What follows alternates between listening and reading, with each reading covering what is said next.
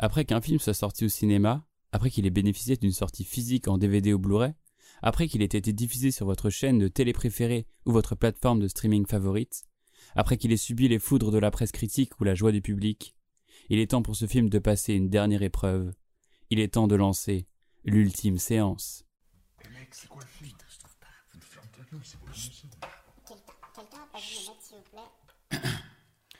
3, Allez, mets tes écouteurs, c'est l'heure de nous écouter. Que tu sois dans les transports ou sur le trône en train de jouer, tu peux noter sur ton carnet les films que l'on va citer. Tu peux vraiment nous faire confiance. Ça y est, c'est l'ultime séance. Et nos chroniqueurs vont bien t'étonner.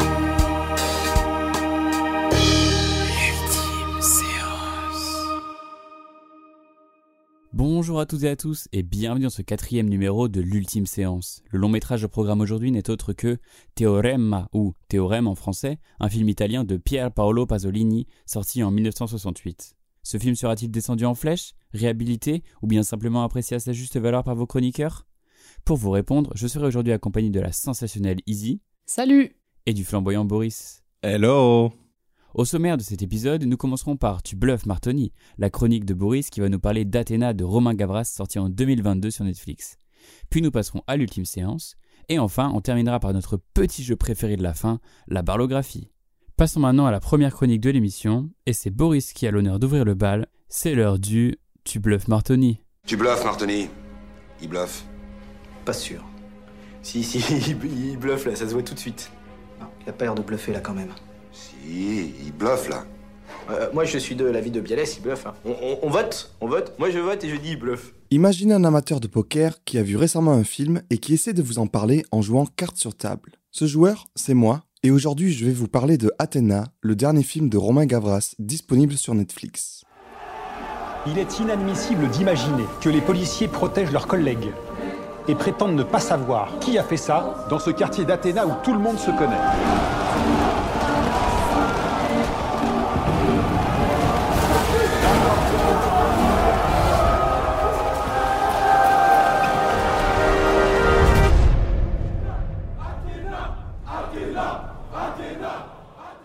Bienvenue aux auditeurs pour cette chronique mi-poker, mi-ciné où je compare la sortie d'un film aux différents rebondissements d'une manche de Texas Hold'em No Limit. Est-ce que vous partez avec Perdas pour vous retrouver en bad beat? Ou est-ce que vous avez 7-2 pour finir chip leader? Si vous n'êtes toujours pas familier du poker et son jargon, je vous renvoie au DVD Poker Coach de Patrick Bruel disponible en 5 parties sur Dailymotion. Aujourd'hui, nous allons nous intéresser au film français Athéna, réalisé par l'ancien membre de Courtrage-Mais, Romain Gavras. Sorti le 2 septembre 2022 directement sur Netflix, le film est à la croisée des genres entre le film de banlieue et le récit mythologique. Pre-flop Étant plutôt déjà fan du travail de Romain Gavras, qu'il s'agisse de ses vidéoclips percutants ou de ses deux films précédents, j'attends son nouveau projet avec envie et curiosité. Mais le fait que ce soit annoncé comme un film Netflix me fait douter. Je trouve le sujet bof et un premier teaser rappelant ses clips confirme que ça n'a pas l'air très ouf. Tout au plus, encore un film traitant de la banlieue et des tensions éternelles avec la police, un peu dans la lignée des Misérables de Lajli, mais avec une toute autre vision ou approche. Puis, une vraie bande-annonce sort et là, c'est déjà mieux. Au casting, on retrouve principalement des acteurs inconnus, sauf Dali Ben Salah et Anthony Bajon que j'ai déjà vus ailleurs. Confortablement installé devant ma télé, il est temps d'appuyer sur play. Flop J'ai le souffle coupé. Qu'est-ce que je suis en train de regarder? Un plan séquence de 11 minutes à la virtuosité technique hors du commun. Ce film est déjà incroyable dès sa scène d'introduction. La musique signée Surkin est également géniale. Une musique symphonique, à la fois épique, lyrique et tragique, qui accompagne parfaitement le drame qui se déroule sous mes yeux. L'histoire, assez simple en somme, est malheureusement devenue banale dans ces quartiers sensibles. Une bavure policière ayant entraîné la mort d'un adolescent entraîne une révolte de la part des jeunes qui décident de tout mettre à feu et à sang afin de retrouver les coupables de ce crime. L'originalité de ce film, par rapport à ce sujet maintes fois traité au cinéma, c'est qu'il transforme ce récit de banlieue en un récit mythologique et emprunte allègrement les codes du genre de film de guerre médiévale. C'est un peu la haine qui rencontre Kingdom of Heaven. La cité s'appelle Athéna, à la fois déesse de la guerre et de la sagesse dans la mythologie grecque. Les émeutiers, au volant de leurs motos ou des fourgons de police dérobés, s'apparentent à des chevaliers sur leurs chevaux. D'ailleurs, on trouve également de vrais chevaux que montent les CRS. CRS étant le vrai guerrier des temps modernes, avec son armure, son casque, son bouclier, sa matraque dans une main et la lacrymo dans une autre. Après avoir saccagé un commissariat, pour y voler toutes les armes et combinaisons de protection, les émeutiers, tous vêtus du même survêt, telle une armée ou une équipe de foot, se retranchent dans leur cité HLM fortifiée qui ne va pas tarder à être prise d'assaut et assiégée avec des échelles tel un château fort. Le réalisateur continue de déployer toute sa maestria de mise en scène. Il ne choisit pas la facilité en privilégiant de longs plans qui suivent les personnages principaux au milieu de beaucoup de figurants, de décors en ruine et d'effets pyrotechniques. On assiste véritablement à un chaos filmé en temps réel. Cette première partie adopte le point de vue de trois frères pouvant représenter les différentes facettes d'une même personne. Nous avons d'abord Karim, le petit frère colérique qui mène l'insurrection, puis Abdel, le militaire médiateur et sage qui tente d'apaiser les tensions, et enfin Mokhtar, l'aîné, un trafiquant cupide qui ne pense qu'à son business au milieu des soulèvements. Ces trois frères différents ont tous perdu leur plus jeune frère, Idir, la victime de la bavure policière qui est à l'origine de cette révolte. Et enfin, nous découvrons également deux autres personnages qui auront de l'importance plus tard. Une jeune recrue CRS, Jérôme, qui semble tétanisé par la situation, et Sébastien, un mystérieux habitant de la cité qui semble un peu simplé. Turn. Des révélations nous apprennent que les responsables de la bavure policière seraient en fait des militants d'extrême droite déguisés en flics. Trop tard pour Karim, qui est déjà engagé trop loin dans son combat pour faire marche arrière. Les scènes dantesques à l'esthétique cliparde se multiplient pour mon plus grand plaisir. Notamment la scène incroyable des CRS qui attaquent la cité. Toujours filmée dans un long plan séquence, on épouse le point de vue de Jérôme qui fait partie de l'assaut des forces de l'ordre. On le voit escalader une échelle au-dessus des remparts, avance avec ses collègues puis se retrouver piégé sous une pluie de mortiers dans une formation tortue digne des légionnaires romains. Un cocktail Molotov embrase la formation qui se dessoude, puis le jeune flic se retrouve pris en otage par les émeutiers qui veulent se servir de lui comme moyen de pression pour retrouver les coupables de la mort d'Idir.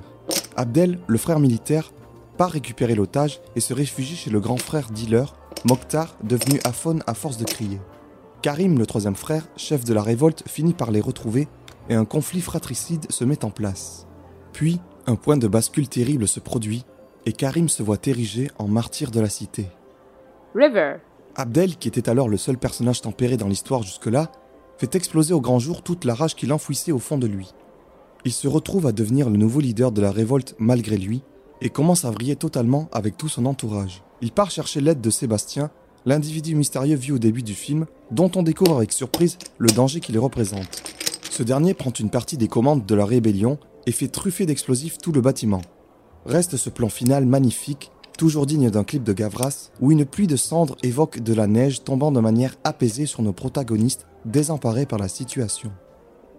Petit bémol cependant, la véritable scène finale qui nous donne une réponse bien trop claire et loin de toute ambiguïté concernant l'implication de l'extrême droite dans l'origine du conflit, alors que tout le monde sait que la police et l'extrême droite sont une seule et même entité.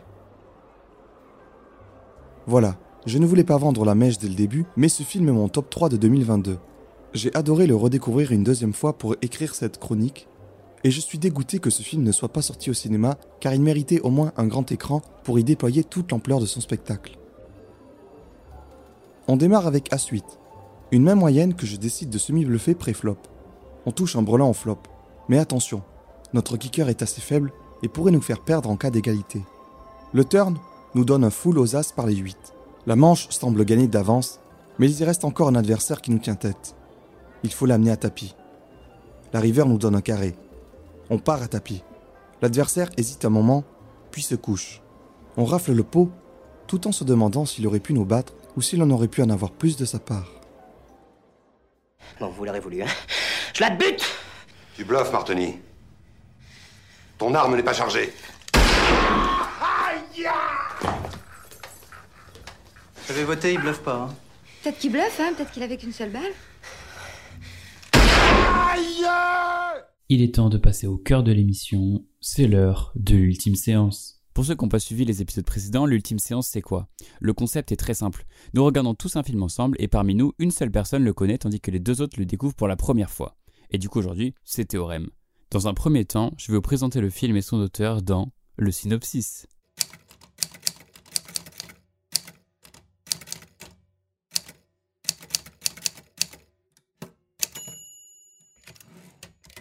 Donc aujourd'hui on va parler d'un film, et avant de parler d'un film, il est bien de parler de son auteur. Donc on va parler de Pier Paolo Pasolini. Il était du coup, puisqu'il est décédé, un réalisateur, écrivain, poète, journaliste et plein d'autres trucs italiens, né en 1922 à Bologne. C'est après la guerre qu'il va se lancer en tant qu'auteur au milieu des années 50 avec des romans, La ragazzi ou encore Une vie violente, des poèmes et surtout au cinéma en tant que scénariste pour Mauro Bolognini ou encore Federico Fellini.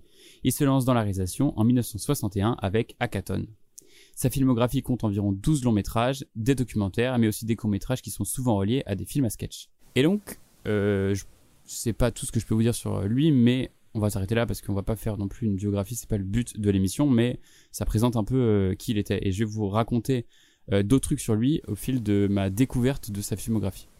Donc, en vrai, je sais plus trop comment j'ai découvert Pasolini, mais enfin, j'ai pas le moment précis, mais je sais que c'était à cause de la réputation sulfureuse de Salo, ou Les 120 journées de Sodome, son dernier film. Et, euh, et voilà. Et je pensais honnêtement euh, jamais le voir dans ma vie parce que dans ma tête c'était vraiment un, un réalisateur affreux et donc ça m'intéressait pas forcément de voir euh, des trucs juste horribles pour voir des trucs horribles.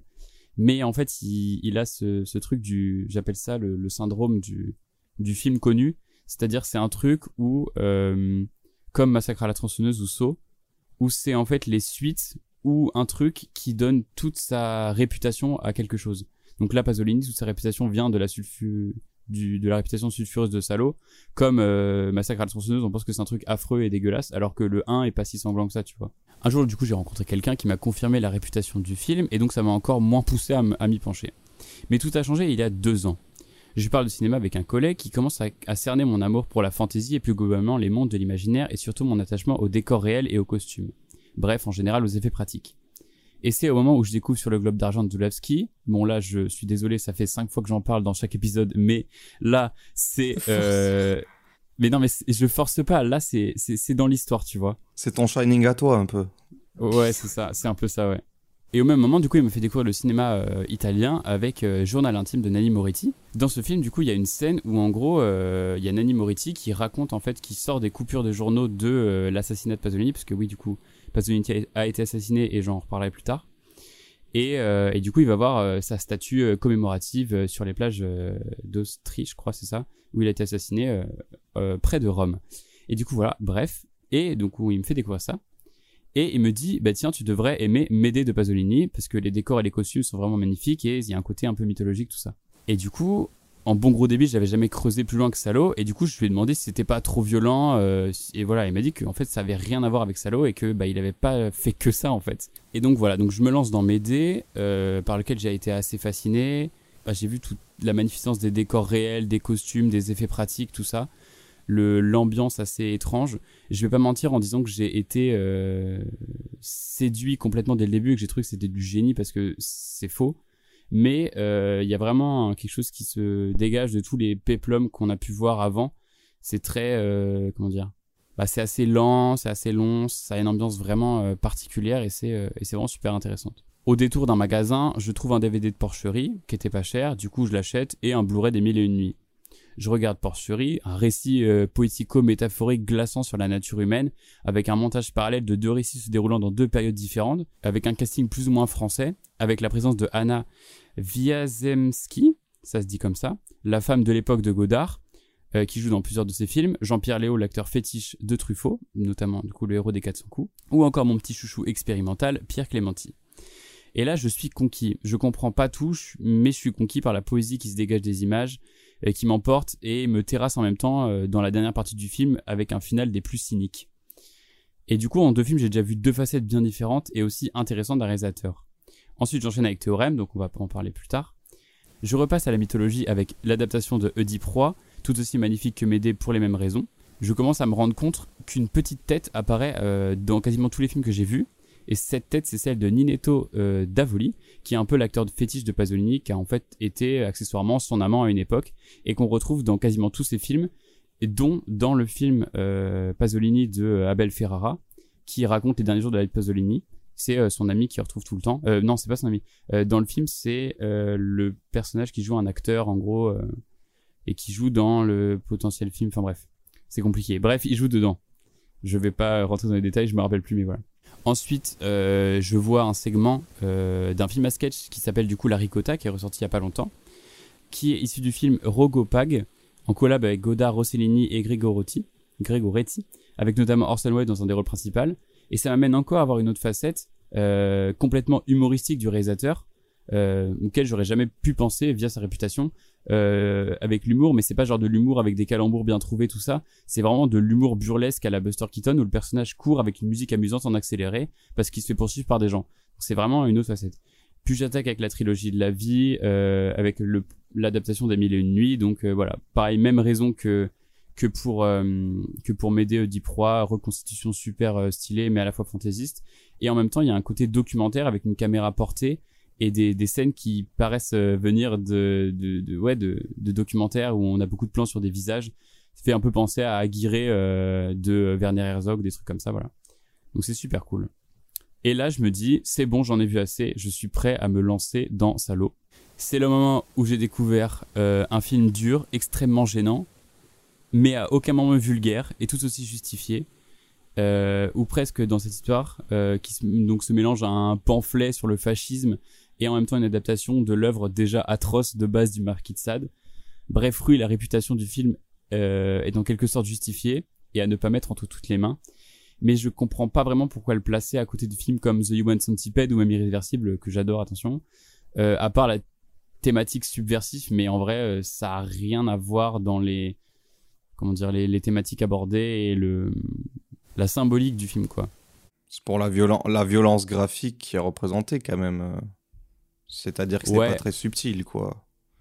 Et on te montre bien. euh, Ouais, mais c'est pas, c'est frontal. Je dirais pas que c'est Oui. pas subtil, je dirais juste que c'est frontal. Bah, c'est ce que je dis, oui. Frontal, graphique. euh, Mais c'est- pas gratuit. Non, mais oui, oui. je- Enfin, c'est un autre débat. C'est vrai, c'est vrai, c'est vrai. Donc après tous ces visionnages, qu'est-ce que je comprends de son œuvre? Ben Pasolini, c'est un auteur parce qu'au final, on peut le considérer comme ça. En fait, euh, c'est vraiment un peu la définition de ce qu'est le cinéma d'auteur, c'est-à-dire que c'est une personne qui écrit tous ses films et qui les pense de A à Z, et donc profondément engagé. Euh, déjà, euh, il est communiste et plus précisément marxiste. Enfin, je vais dire il est parce que j'ai la flemme de dire il était à chaque fois, mais euh, on comprend. Mouvement dont il va se faire expulser à cause de son homosexualité publique. Cet aspect communiste se retrouve aussi dans sa critique quasi constante de la bourgeoisie italienne, de la modernité, mais surtout du fascisme, dans le film qui va lui coûter la vie, du coup, euh, salaud. Enfin, qui va sûrement lui coûter la vie, où il y a des théories sur... euh, c'est peut-être à cause de la réputation de ce film qu'il y aurait des gens qui auraient commandité un truc et qui auraient fait passer ça pour un acte euh, homophobe, mais en vérité, ce serait à cause de la critique du fascisme. De toute façon, il s'était déjà attiré les foudres de plein de gens à cause de ses critiques en tout genre. Et donc oui, euh, bah, on n'a pas parlé encore de sa mort exactement. Donc euh, il est décédé, euh, il s'est fait assassiner plutôt dans sur une plage euh, près de Rome, mais euh, genre euh, salement. Et, et voilà, donc c'est alors qu'il a pas pu finir du coup sa trilogie de la mort, qui devait succéder à la trilogie de la vie et qui commençait avec Salo et qui allait continuer pour un autre un autre film dont on voit des passages remis en scène. Du coup, c'est ça que je veux dire tout à l'heure dans le film Pasolini de Abel Ferrara. Donc les films de Pasolini, euh, pour finir sur cette partie, les films de Pasolini sont au départ déroutants. Moi, je mets toujours un peu de temps avant de rentrer dedans parce qu'on comprend pas trop où ça va, où est-ce qu'il veut t'amener et le rythme est toujours assez euh, pas forcément lent parce qu'au final il y a plein de films qui sont assez courts genre bah Théorème il fait que 1h38 euh, Porcherie c'est pareil 1h30 il y en a qui sont plus longs mais, euh, mais voilà c'est un fameux mix entre euh, vision de la société italienne, métaphore, humour, parabole, violence, sexe, mythe, légende en tout genre. Euh, religieux aussi parce que je crois qu'il était chrétien et il y a beaucoup beaucoup de ces films qui se rapportent à, à, la religion, dont celui dont on va parler aujourd'hui. Il y a un aspect documentaire, voire anthropologique, et surtout euh, bah, politique et grandement poétique. Bref, je divague, revenons au film et à son auteur, et la parole est à vous. Qu'est-ce que vous euh, connaissiez? Enfin, déjà, quand vous avez entendu parler de la Pasolini pour la première fois? Et qu'est-ce que vous connaissiez de lui? Izzy, vas-y, tu peux commencer si tu veux. Euh, du coup, je connaissais pas vraiment, euh, pas vraiment le réalisateur. Je sais que c'était Boris qui m'avait parlé de, du film euh, Salo. Et euh, il passait au cinéma, euh, enfin, il repassait au cinéma euh, à, à, à Paris. Et il m'avait parlé de ce film et tout, et j'étais là, oula. Donc, je- la première fois que j'ai entendu parler de lui, c'était pour ce film-là, qui m'a personnellement pas du tout donné envie de voir ça. Et même Boris me l'a déconseillé. Mais bon, je verrai un jour si je, le, si je vais le voir. Et euh, du coup, je connaissais pas du tout vraiment ce réalisateur-là. Et du coup, bah, Théorème, c'est mon premier film de lui. Donc, donc voilà, mon rapport est vraiment très très limité, quoi. Pour ma part, bah, c'est un petit peu comme toi, Zach. Pasolini, on dit Pasolini ou Pasolini je sais pas. Moi, je dis pas Zolini personnellement. En tout cas, c'est un nom que je trouve euh, très stylé. Enfin, je sais pas, j'aime bien la consonance qu'il a. Même si tous les noms, euh, les noms de réalisateurs italiens sont stylés, Rossellini, Fellini, tout ça. Mais Pasolini, bah, euh, je l'ai connu parce que oui, il a fait ce parfum sulfureux autour de sa personne. Mais comme tu as dit, c'est parce que limite, même si tu connaissais pas le gars, tu connaissais son film Salo ou les 120 journées de Sodome qui était vraiment euh, considéré et qui est encore aujourd'hui comme un des films les plus extrêmes euh, jusqu'au boutiste dans ce qu'il montre ou représente. Et, euh, et j'entendais pas mal de, de, réalisateurs que j'apprécie qui parlaient de son travail, de ses films, qui louaient un petit peu ce, voilà, la filmographie qu'il avait.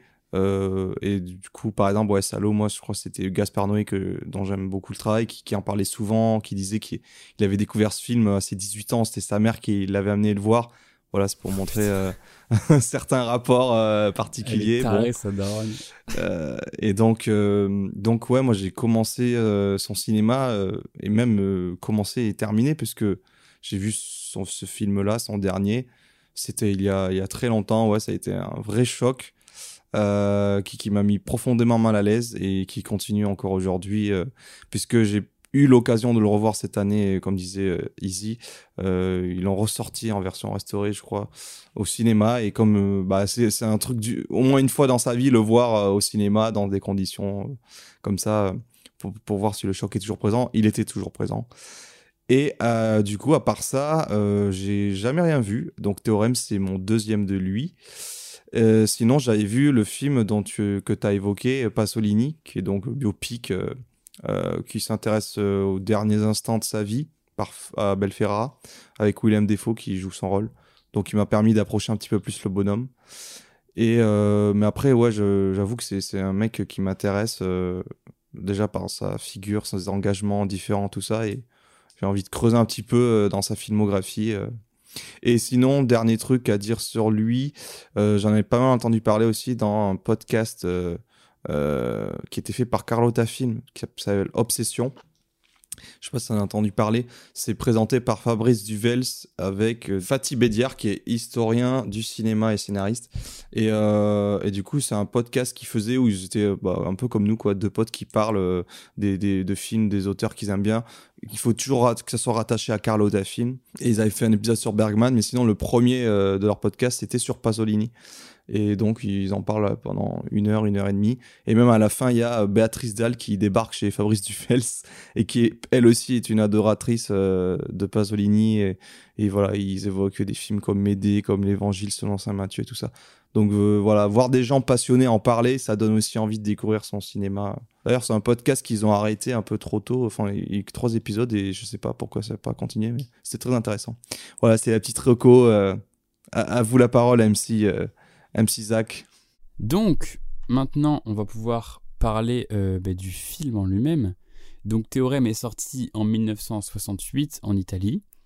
C'est euh, le sixième long métrage euh, de Pasolini et il est adapté d'un roman éponyme qu'il a lui-même écrit la même année, en parallèle même je crois, enfin je sais plus, il y a un truc comme ça.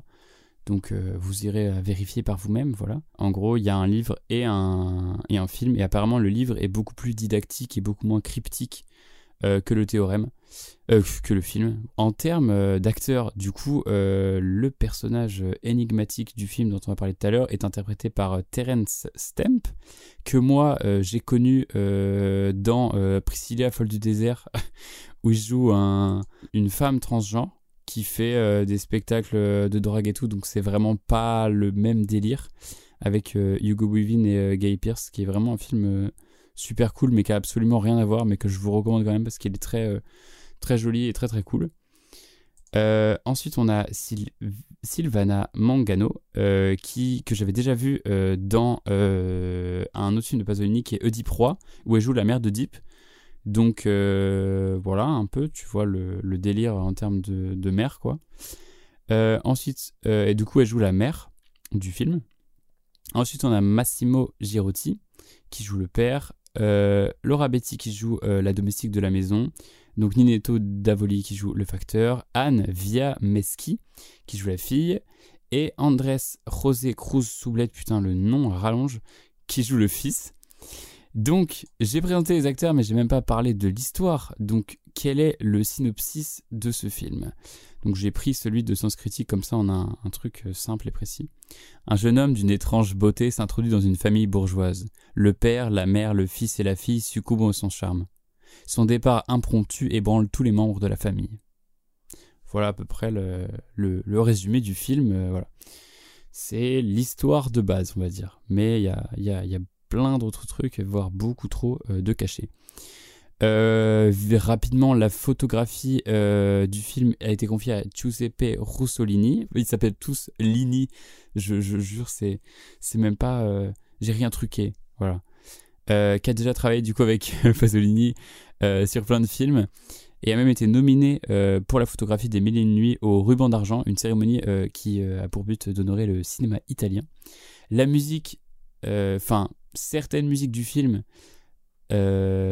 sont composées par le grand, le magnifique, le beau Ennio Morricone. donc très très loin des chevauchées héroïques des western spaghetti ou des dérangeantes et envoûtantes BO des films de Argento. C'est des petit truc euh, d'ambiance un peu étrange, euh, un truc à la guitare qui revient de temps en temps et une sorte de mélodie étrange et malsaine un peu.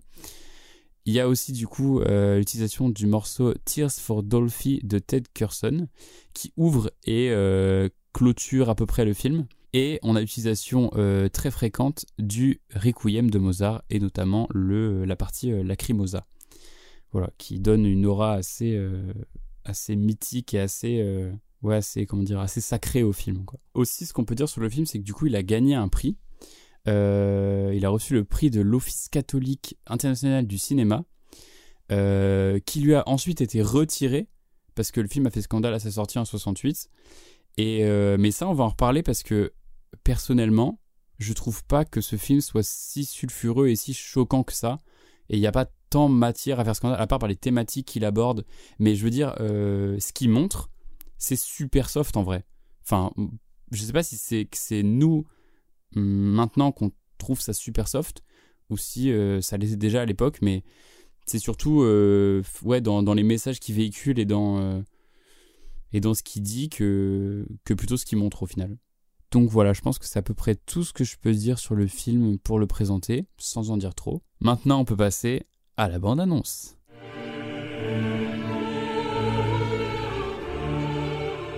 Ma che invece tu stesso mi hai dato, l'amore nel vuoto della mia vita, lasciando, lo distruggi tutto. Che può sostituirti, credo che io non potrò più vivere. Io non riesco più a riconoscere me stesso. Che cosa sarà di me d'ora in poi? Hai distrutto semplicemente l'idée que j'ai sempre avuto di Donc, qu'est-ce que vous avez pensé euh, bah, de cette bande-annonce alors du coup, en regardant la, bande-annonce, moi ça m'a fait penser directement à une espèce d'histoire d'amour euh, impossible. Genre, euh, tu sais, un amour un peu... genre le mec qui part, machin, c'est pas possible. Et surtout, je trouvais que ça sentait vraiment la fin tragique, genre inévitable, quoi, que ça allait forcément finir tragiquement. Et euh, aussi que ça allait parler euh, d'une histoire de famille, parce qu'on pouvait le voir euh, dans une espèce de campagne isolée, où on pourrait retrouver des thèmes comme la solitude, l'ennui, et surtout une, une relation toxique avec cet homme. Et voilà, moi je voyais ça plutôt comme ça. Eh bien pour ma part, en fait, comme j'avais appris que Visitor Q, dont on parlera après, était un plus ou moins un remake de Théorème, je savais du coup euh, un petit peu euh, à quoi m'attendre. Mais surtout, j'avais oublié l'existence du film avant qu'on voit euh, récemment un film de Amat Escalante cette année au cinéma. C'était il y a quelques mois. La région sauvage. D'ailleurs, j'ai fait un épisode de catégorie 3 à ce sujet. vous pouvez le retrouver dans toutes les bonnes crèmeries. Bref, et euh, en fait, du coup, il y avait une présentation de ce film, La Région Sauvage. Et du coup, la personne euh, qui présentait le film disait que les deux influences, euh, c'était Possession de Zulowski et euh, ce film-là, Théorème de Pasolini, notamment parce que euh, on y retrouvait du coup euh, cette histoire d'un personnage qui va séduire plusieurs autres personnes et ça va les faire sentir, ils vont se sentir mieux après. Donc c'est comme ça que j'ai réentendu parler du film Théorème qui m'a donné envie de le voir et pourtant j'ai pas assouvi cette envie-là avant de faire cet épisode et que tu nous en parles Zach. et donc du coup en regardant la bande-annonce j'ai trouvé euh, déjà qu'elle avait un ton plus moderne euh, que je pense que le film allait être, c'est-à-dire euh, beaucoup plus avec un rythme plus lent, plus contemplatif. ensuite, donc j'ai déjà dit je connaissais à peu près le sujet déjà par rapport à Visitor Q, mais je m'interrogeais quand même sur le titre. Pourquoi théorème? On verra pourquoi peut-être. Et par contre, je m'attendais du coup à ce que le film soit choquant perturbant avec des scènes euh, euh, qui impliquent euh, je sais pas des scènes de sexe graphique. Mais c'est parce que encore une fois j'avais vu juste Salaud de lui et que c'est peut-être le film le plus explicite qu'il ait fait. Donc je m'attendais quand même je me suis dit putain merde Pasolini ok il va y avoir de la fesse et de la bite quoi. D'ailleurs une des images qui circulait du film nous on l'a vu sur la plateforme Canal et en fait, euh, la miniature, euh, quand tu vas dessus, c'est euh, donc Terence Stamp qui a les jambes du père là au-dessus de lui. Mais du coup, il y a le bas d'image qui est coupé. Donc je m'imaginais, je sais pas, il est en train d'enculer un gars et tout. parce que pour moi, dans ma tête, c'était il va baiser tous les membres de la famille. Donc voilà, c'est à peu près ce que j'ai, à quoi je m'attendais en regardant la bande-annonce. En fait, j'ai pas eu, si j'ai eu des surprises, mais on en parlera après parce que le, film était pour moi un peu divisé en deux parties. Donc je m'attendais pas à la deuxième partie. Je pensais que la première partie, euh, c'était, ça serait tout le film. en fait, on suivrait un, mystérieux inconnu qui débarque dans cette famille bourgeoise et pour une raison quelconque, euh, ils vont tous tomber sous son charme et il va les séduire un à un. Et après, bon, je sais pas où ça a mené, mais euh, voilà, qu'il y avait ce truc-là et que ça allait être un petit peu sulfureux et que, ouais, qu'il allait avoir des, plus de scènes en mode nudité ou représentation sexuelle et tout. Voilà à quoi je m'attendais à partir de cette bande-annonce. Euh, moi, du coup, bah, j'ai pas de bande-annonce à dire parce que j'ai vu le film direct, j'avais pas vu la bande-annonce. Et euh, c'est moi qui présente, donc je fais ce que je veux. Ah ouais. Euh... Tranquille. Non, mais de toute façon, en fait, la, personne qui connaît déjà le film, elle a pas vu parce que c'est pour les autres. Oui, mais, mais en, vrai, en, vrai, en vrai, si, je veux dire juste un mot sur la bande-annonce. Parce que du coup, je l'ai regardé pour voir un peu quand même comment elle était foutue. Et je trouve qu'elle représente vachement bien le film justement, en fait, dans l'abondance, on peut déjà voir effectivement ces deux parties dont as parlé, Boris, et dont on va parler tout à l'heure dans le film, même s'il y en a encore plus que deux, je trouve, mais euh, les deux parties principales du film. Et ça représente assez bien l'ambiance, euh, je trouve, qu'il y a au final tout au long du film. Mesdames et messieurs, merci d'éteindre vos téléphones et de manger votre popcorn en faisant le moins de bruit possible, car c'est l'heure de l'ultime séance.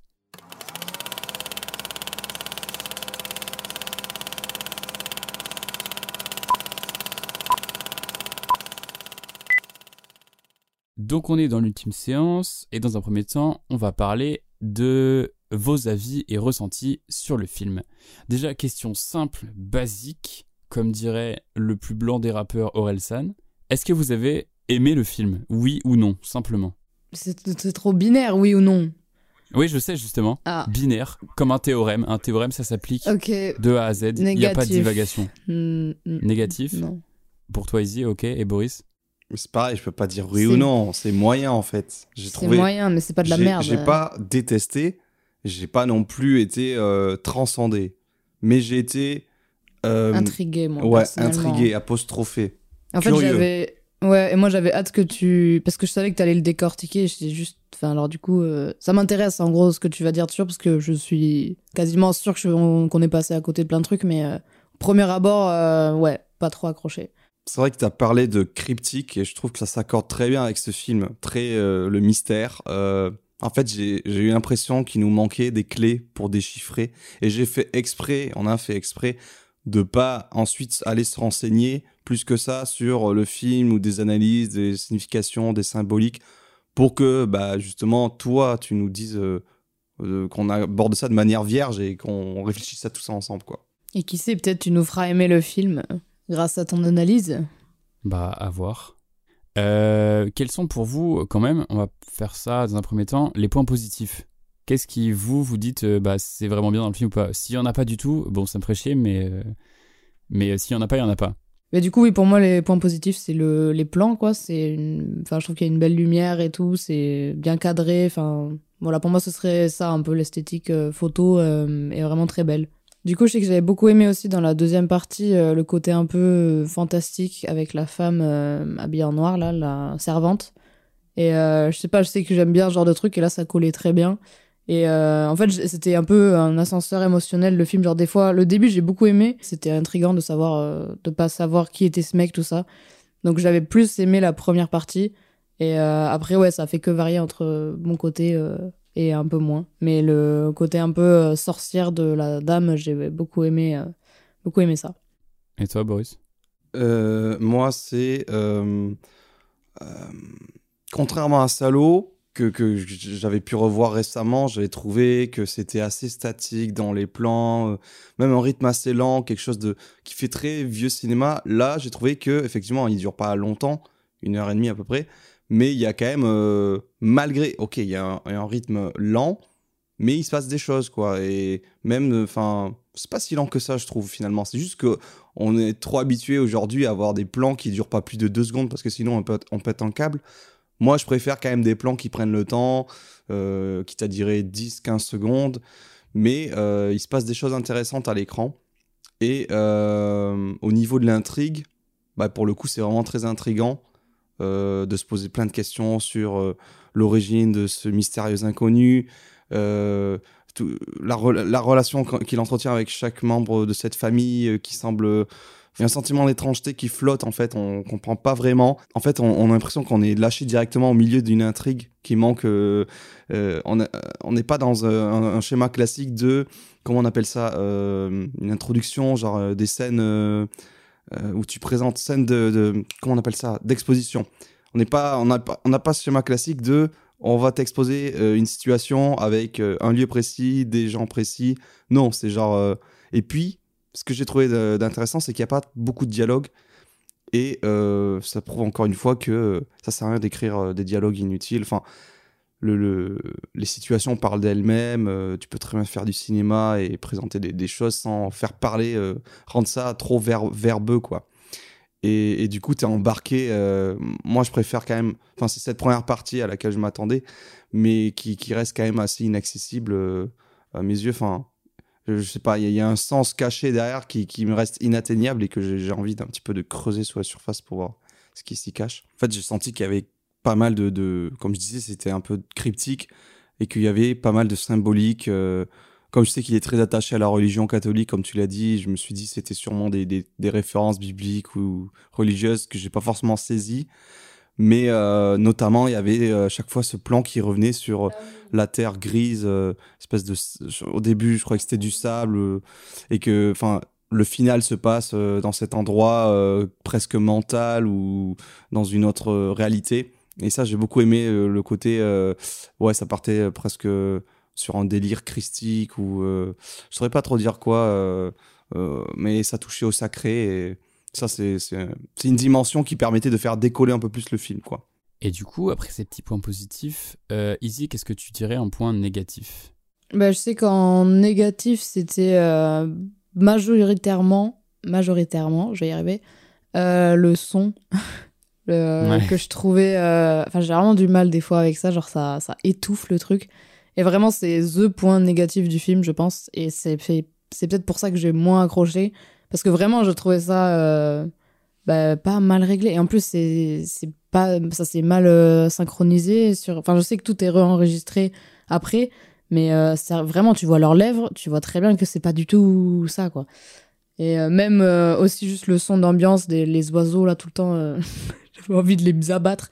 T'as les cloches qui reviennent, t'as les oiseaux, les cloches, et euh, bah, les voitures, ou ça, ou, voilà, ça. Mais pendant tout le film, genre, ça ne s'arrête pas, et je sais que ça peut faire un style ou quoi, mais là, j'avais l'impression que c'était pas forcément justifié, c'était juste bah, mal fait, et euh, ça m'avait pas mal agacé, ça, pour le coup. Hmm, en vrai, je, je comprends ça parce que. Mais là, tu vois, j'ai commencé à regarder plus de films italiens de ces années-là. Genre, je me suis mis à regarder des trucs de Fellini aussi. Et en fait, euh, Fellini, c'est encore pire parce que tu vois vraiment que les lèvres, ils ont rien à voir avec ce qu'ils disent et tout. Ah, ça peut être pire que là, hein. Ouais, non, c'est toujours c'est pire. hein. En fait, genre, euh, euh, donc euh, pour euh, recontextualiser, euh, il y a une époque où du coup les Italiens, ils, euh, ils- je sais pas s'ils écrivaient pas les dialogues, enfin en tout cas ils les apprenaient pas. Et du coup, ils les récitaient en fait, ils faisaient des trucs un peu en mode, euh, comment dire des, Ils- ils des faisaient- lettres ou des chiffres, je sais ouais, plus. Ouais, de- euh, le rythme de la phrase et, euh, les intonations. Et du coup, après, ils refaisaient tout en post-prod. Du coup, c'est fait que le cinéma italien de ces années-là a vraiment un son ultra artificiel. Et justement, il y a une blague là-dedans dans, euh, euh, La Nuit américaine de Truffaut, où il y a une, un- une actrice. Donc, La Nuit américaine, ça parle d'un tournage d'un film, c'est un truc un peu autobiographique sur la vie de Truffaut, tout ça.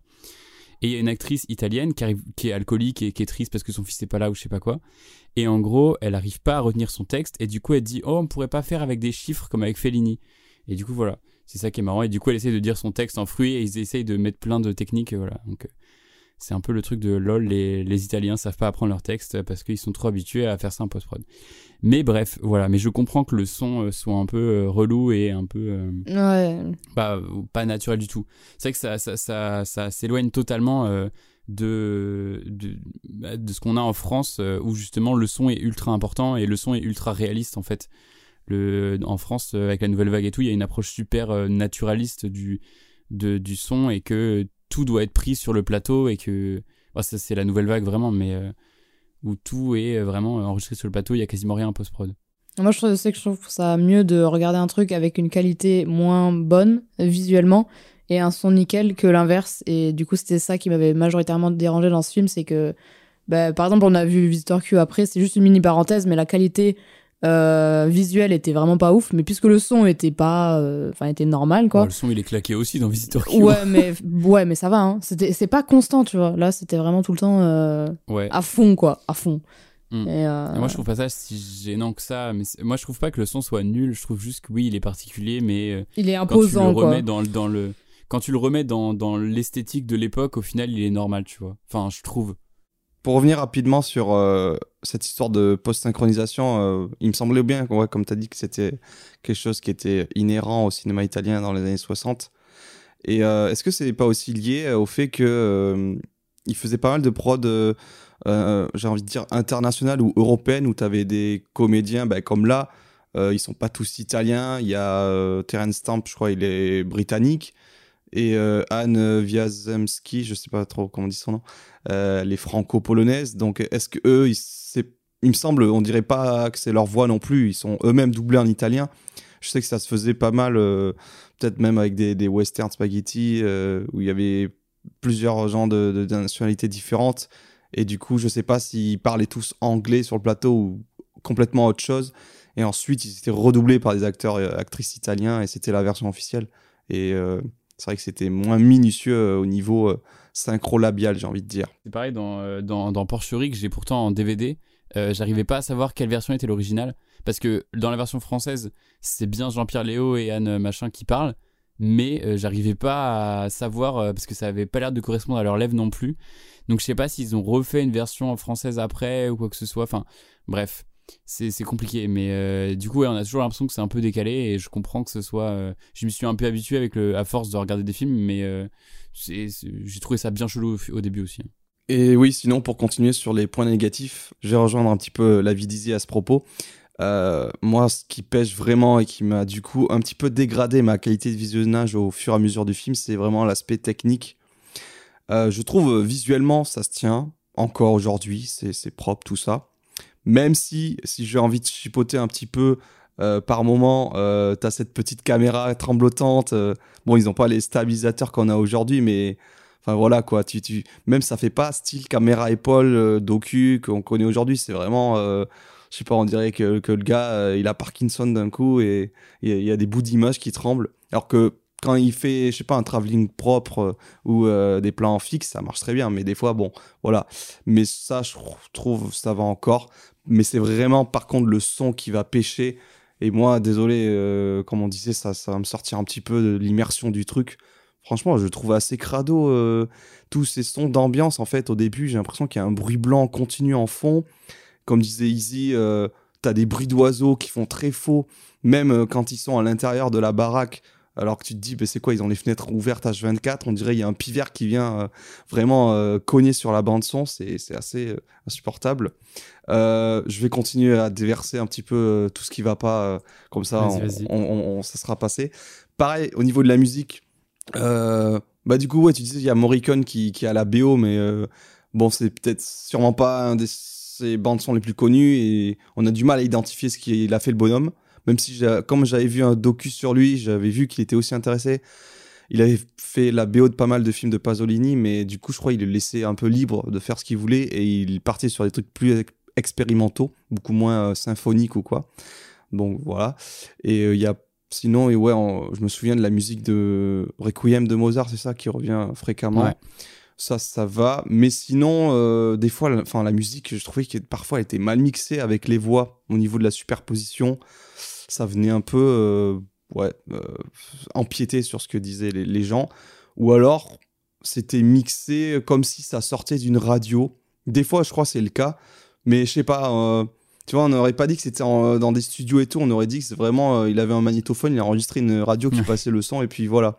Voilà, ça c'est pour le, côté, le côté technique. Je, je, relis rapidement mes notes parce qu'après c'était. Alors. Euh, j'ai mis qu'à un moment, ça lit des livres et ça fait des citations pour se la péter. Ouais, ça, ça par contre, je suis d'accord. Mais ça, c'est le côté, je pense, très euh, littéraire de Pasolini qui se fait ressentir euh, dans, dans, dans, ses personnages. Il y a aussi, comme on en avait discuté, Easy, tu parlais d'une confusion au niveau de l'espace-temps. moi, je trouvais qu'on dirait des fois qu'il manquait des morceaux dans l'histoire, surtout au début. Mais en fait, ça participe à la fois à son charme et d'un autre côté, bah, c'est l'impression, euh, je sais pas, il y avait des grosses ellipses où je me souviens d'un moment où genre euh, il part en voiture avec le père, mais je sais pas où ils vont, ils s'arrêtent quelque part et ensuite euh, ça cut et ils sont encore à un autre endroit. Et genre, je sais pas, il vagabonde avec chaque membre de la famille, mais tu sais pas s'il s'est écoulé des jours ou des semaines entre chaque scène. Des fois, je trouve, enfin, que, ouais, vraiment, j'ai l'impression que je sais pas si c'était fait exprès, mais genre il manquait, euh, il manquait des blocs quoi, comme si au montage ils avaient perdu des rushs. Euh. Même euh, aussi au début, moi je pensais que du coup c'était une maison isolée à la campagne. Enfin il y en a une du coup isolée à la campagne. Après il y avait leur autre maison où ils ont juste un énorme jardin et de l'autre côté c'est la grande rue. Et du coup rien que ça j'étais en hmm. mode attends mais c'est la même maison et tout. Enfin genre je sais que ça avait, j'avais pas capté que du coup parce que avec les bruits d'oiseaux machin t'entendais pas la rue à côté. Donc euh, c'était un peu perturbant, euh, ouais, cette notion-là de, d'espace, euh, enfin de lieu et tout, où est-ce que ça se passe, c'était un peu confus, quoi. Et pour terminer, pour les points négatifs, en fait, c'est au niveau global, c'est peut-être que je m'attendais vraiment à autre chose de la part de Pasolini. comme j'avais expliqué lors du visionnage de la bande je pensais qu'il allait vraiment avoir bah, des scènes de sexe, quoi, plus explicites que ça, ou plus de, de nudité. Après, il y avait la nudité un peu, mais d'ailleurs plutôt masculine. Et quand on comprend que, aussi que le personnage est homosexuel et tout, on comprend qu'il a sûrement plus d'intérêt à filmer le corps euh, masculin que féminin. Ce qui change, on va pas se mentir. Hein. Ça, dépend des films. Hein. Ok, bah Salo, c'est à peu près égal à ce niveau-là, donc. Euh, mais là, je sais pas, je. Ouais, mais dans, euh, dans, dans, dans, la trilogie de la vie, en fait, il y a une, une représentation de la sexualité qui est vraiment super débridée, c'est super libre. En fait, c'est limite classé comme des films érotiques, mais bon, c'est pas non plus, euh, voilà, tu vois, genre. Euh, c'est juste qu'il y a des scènes de sexe, mais euh, comme ça, tu vois, et genre les gens sont à poil et c'est normal, tu vois, c'est pas vulgaire. Ouais, c'est dans le, truc. Mais bref, sinon, le vrai, enfin, du coup, l'aspect négatif que j'en retiens, c'est que bah, j'aurais voulu aimer plus le film et j'ai pas pu. J'ai trouvé que c'était trop un genre de cinéma qui est pas accessible, quoi. Très art et essai dans tout ce qui a un petit peu de clichés et que du coup on manque pas mal de clés quand tu connais pas du coup le, gars ou que tu te renseignes pas. Tu manques euh, de clés pour décrypter euh, les messages qu'il veut te transmettre quoi. Et pour autant enfin il y a pas mal de films que je vais aimer et que je vais pas forcément apprécier au premier abord mais qu'après avoir euh, compris de quoi ça parlait et des révisionnages j'apprécie j'apprécie plus. Donc c'est pas dit qu'à l'avenir si je revois ce film je l'apprécierai pas plus que lors de ce premier visionnage en fait, la première fois que j'ai vu le film, j'ai trouvé ça ultra stylé, mais j'ai rien compris. Vraiment rien. Je voyais des scènes qui se mettaient les unes après les autres et je comprenais pas le lien entre elles. Plus tu avances, plus tu comprends un peu où ça va, tu vois.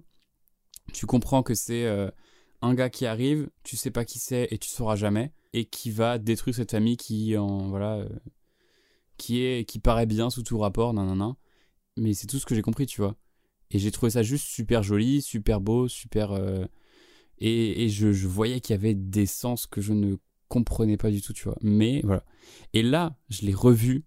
Et j'étais en mode, mais putain, mais tout est clair en fait, c'est trop bien. Je te jure, le voir la deuxième fois, bon, en lisant deux, trois trucs dessus vite fait. Mais même, en fait, j'ai pas lu, non, vraiment, j'ai pas lu euh, beaucoup dessus. J'ai juste re- revu le film et tu revois le film et tu fais, putain, mais oui, en fait, c'est un truc de fou. Bah, je te jure que quand tu le regardes une deuxième fois, parce que tu sais ce qui va arriver, du coup, t'es pas en train de te dire qu'est-ce qui va arriver après, tu sais déjà. Et du coup, tu te focalises sur la scène que tu es en train de regarder et tu comprends. Mais c'est vrai que tous ces trucs de confusion temporelle et tout, euh, je les avais beaucoup la première fois. Je comprenais pas parce qu'ils passent d'une maison à l'autre, ils reviennent à un endroit, ils repartent à un autre. Il doit se passer, je sais pas, deux semaines entre chaque truc, tu vois. On comprend pas forcément. Mais au final, euh, au final, voilà. Je, trouve que la deuxième fois, ça passe euh, encore mieux et euh, c'est encore plus. Et ça m'a confirmé que j'aimais vraiment beaucoup, beaucoup ce film en le revoyant en tout cas. Ça, c'est sûr. Voilà, euh, du coup, on pourra passer un peu à une sorte de deuxième partie qui va plus se concentrer sur l'histoire, les personnages et puis toute la symbolique qu'il y a derrière. Qu'est-ce que vous, vous avez compris de l'histoire au final? Genre juste là, comme ça. De l'histoire en général, bah, dans la première partie, en fait, moi je pensais que tout le film ça allait être juste le gars qui est dans la famille. Du coup, euh, je pensais pas qu'il allait partir à un moment donné. Et euh, bon, comme c'est une figure mystérieuse qui sort d'on ne sait où, enfin, si on veut rester euh, terre à terre, euh, c'est un mec qui, vient lors d'une espèce de réception qui tienne, on dirait un, ami de la famille ou. Enfin voilà quoi. Et, euh, et puis en fait, on comprend pas et il reste là, il s'installe, plus ou moins. Quand je dis ami de la famille, parce qu'il il va dormir dans la même chambre que le, le- le fils, comme s'ils se connaissaient, ils ont à peu près le même âge, je crois. Je sais pas, je dirais il a Alors, 20. ça, ça, ça, j'avais- pas compris la première fois, mais en fait, c'est relié à la scène d'avant. Ouais. C'est que, en fait, comme ils ont des invités qui viennent dans leur maison, Ouais. il dit oh là là, c'est une invasion, tout ça. Et du coup, ils ont pas assez de chambres et du coup, ils sont obligés de dormir dans la même chambre. Ah C'est d'accord. ça, en fait. Ok. Mais j'avais pas compris la première fois non plus, tu vois. D'accord. Voilà. Euh, bon, je, rapidement, du coup, bah, je, on peut, pour moi, on peut voir ce, ce mec-là comme un espèce de d'ange ou de démon, ou en tout cas une, une figure euh, religieuse comme ça, qui n'existe peut-être pas vraiment, qui, qui va venir éveiller le désir chez chacun de ces- chacune de ces personnes. Et lorsque lorsqu'il va s'en aller, bah, ça va être un énorme manque dans leur vie. Et chacun, plus ou moins, vont avoir euh, euh, un destin euh, tragique et plus ou moins relié souvent à, des trucs religieux. Quand je pense à la fille, elle finit dans un état paralysé, les yeux au ciel. Je sais pas si c'est proche de ce qu'on appelle une espèce d'extase religieuse. Enfin, en tout cas, elle est en- emmenée, internée. Après, on sait pas trop ce qui lui arrive. Mais ouais, comme si elle avait vu une illumination, je sais pas trop. Il y a le fils, lui, euh, bon, il part dans son délire, euh, je vais être un artiste et peindre avec mon caca. Mais pourquoi pas? Je sais plus trop ce qui lui arrive vraiment, si c'est ça. hein. Peut-être qu'il veut représenter des icônes religieuses, un truc comme ça. Euh, la daronne, qu'est-ce qu'il arrive à la daronne déjà? La daronne, comment elle finit? La Daronne, elle veut ken avec tout le monde. Ah oui, voilà. Ah oui, elle va ouais. fréquenter des prostituées, euh, garçons prostitués. Euh, là, j'ai pensé à Pasolini. Je me suis dit, mec, tu parles de toi là. bon, par rapport au film Pasolini euh, de Ferrara, où on le voit un peu fréquenter les jeunes hommes, tout ça, euh, qui se prostituent. euh. Mais oui, il y a clairement, ouais. En fait, la- ah oui, c'est ça. La mère, elle est très catho, fait- fait tout le temps des signes de croix et tout. Et c'est un peu le péché réveillé, péché de la chair, la luxure. voilà. Le daron, putain, c'est fou, tu vois. je l'ai- je- on l'a vu il y a quelques Et jours. il mais- finit à poil dans le désert. ah oui, euh, ah, j'en parle en dernier, c'est peut-être le plus intéressant. Euh, la bonne, la bonne aussi, c'est pas mal. euh, elle retourne dans sa campagne là, et puis elle bouge plus d'un vent, et puis t'es en mode qu'est-ce qui se passe? Puis après elle fait des miracles, puis elle lévite en, en l'air. Je m'y attendais pas du tout ça. T'es en mode ok, elle devient une espèce de, de vierge Marie, de figure comme ça, virginique. Et, euh, et du coup, euh, bah, ouais, il reste le daron et le daron euh, et qui finit. Alors moi j'avais noté une phrase, c'était la fin du film, c'est un lendemain de cuite où tu te finis à poil dans le désert et tu cries parce que tu te rends compte que t'as pas de téléphone pour appeler un Uber. voilà, ça c'était pour faire le, le petit, mot, petit mot d'esprit. Non, mais euh, bah, je suis curieux, ouais, il y, a ce truc-là de, de retour à l'état primitif et en fait, pendant tout le film, euh, j'ai pas vraiment noté quand est-ce qu'apparaissaient ces plans presque subliminaux en fait de d'un de, de, espèce de lieu désertique, euh, on sait pas trop, euh, où la terre grise, euh, ouais, une espèce de terre sainte sur laquelle le, mec finit comme un peu, je sais pas, expier des, des péchés ou quoi. Donc, ouais, c'est un petit peu ça ce que j'ai retenu. Par contre, j'avais des questions, c'était au niveau du début du film. Tout début, la scène d'intro, j'avais pas compris pourquoi c'est limite en mode docu. Hein. On, voit clairement en plus qu'il y a des gens, c'est pas des figurants. Hein. Il y a des gens, ils regardent la caméra, mais ils savent pas ce qu'ils font là, tu vois. Et je sais plus trop, ils parlent de, du patronat, de. En fait, je crois que c'est relié au père qui. C'est le père qui a l'entreprise ou l'usine ou je sais pas quoi. Enfin, je, et après, le titre apparaît. Enfin, du coup, euh, c'était pour avoir votre avis là-dessus. Euh, qu'est-ce que ça, voulait dire et, juste, oui, du coup, pourquoi euh, avoir au, tout début aussi ces scènes en noir et blanc ou sépia selon les versions que je pensais décorréler aussi de l'histoire du film, mais en fait, on se rend compte qu'il y a les personnages qui apparaissent. Euh, euh, voilà, je me souviens de la meuf là, Anne, qui met un vent à quelqu'un. Il présente une photo, je crois, de son père. Euh. mais j'avoue, c'était le, le début du film, j'étais pas encore tout à fait dedans. je trouve qu'on est dedans vraiment à partir du moment où il y a cet inconnu qui arrive. Et, cette scène incroyable où la bonne le regarde depuis dehors et se mord les lèvres. on sent qu'elle a le feu au cul qui monte de plus en plus. Et elle regarde littéralement son entrejambe euh, de manière insistante et tout. Euh. Mais du coup, j'ai cru qu'ils allaient, vraiment lui sauter dessus et non, c'est plus subtil que ça. Et euh, pour ma part, je le voyais, enfin le, personnage principal, l'homme mystérieux, je le voyais plus comme une espèce de don Juan au début, qui vient perturber un peu les gens et bah, toute, toute, personne qui va croiser bah, son regard, rien que ça. Et il a, oui, un certain charme, un charisme important. Donc pour moi, c'était vraiment Don Juan et aussi euh, une forme un peu diabolique, un peu, pas forcément positive, mais plus euh, diabolique dans le sens où un peu, euh, je sais pas, les gens ils sont attirés envers lui comme si c'était un espèce d'aimant et à chacun, on dirait qu'il leur fait ressortir ben, leur péché, quoi. Donc euh, une forme euh, pas forcément même donjon, c'est pas c'est pas très euh, positif quand, quand on dit ça. Après du coup, je déjà aussi petit truc marrant, je sais pas pourquoi, je trouvais qu'il me faisait penser à Anthony Hopkins en mode jeune. Je sais pas, je trouvais qu'il y a on est je sais pas si tu vous voyez le truc mais si, je vois ce que tu moi j'étais en mode on dirait lui, je sais pas, très bizarre. Et ah oui aussi j'ai noté sextoy de la famille, voilà. je trouvais ça drôle. Parce que j'étais là, ah oui, vraiment, il touche à, à, tous là, euh, ok. Donc euh, voilà, ça m'a fait rire. Et euh, donc voilà, et ça m'avait fait penser aussi à, dans le sort d'admiration envers ce personnage-là, à Talentueux Mr. Ripley, où il y a une sorte de d'admiration envers ben, un homme plus beau, plus charismatique et tout. Je sais pas, ça m'a fait penser à ça comme, comme aura du personnage, quoi.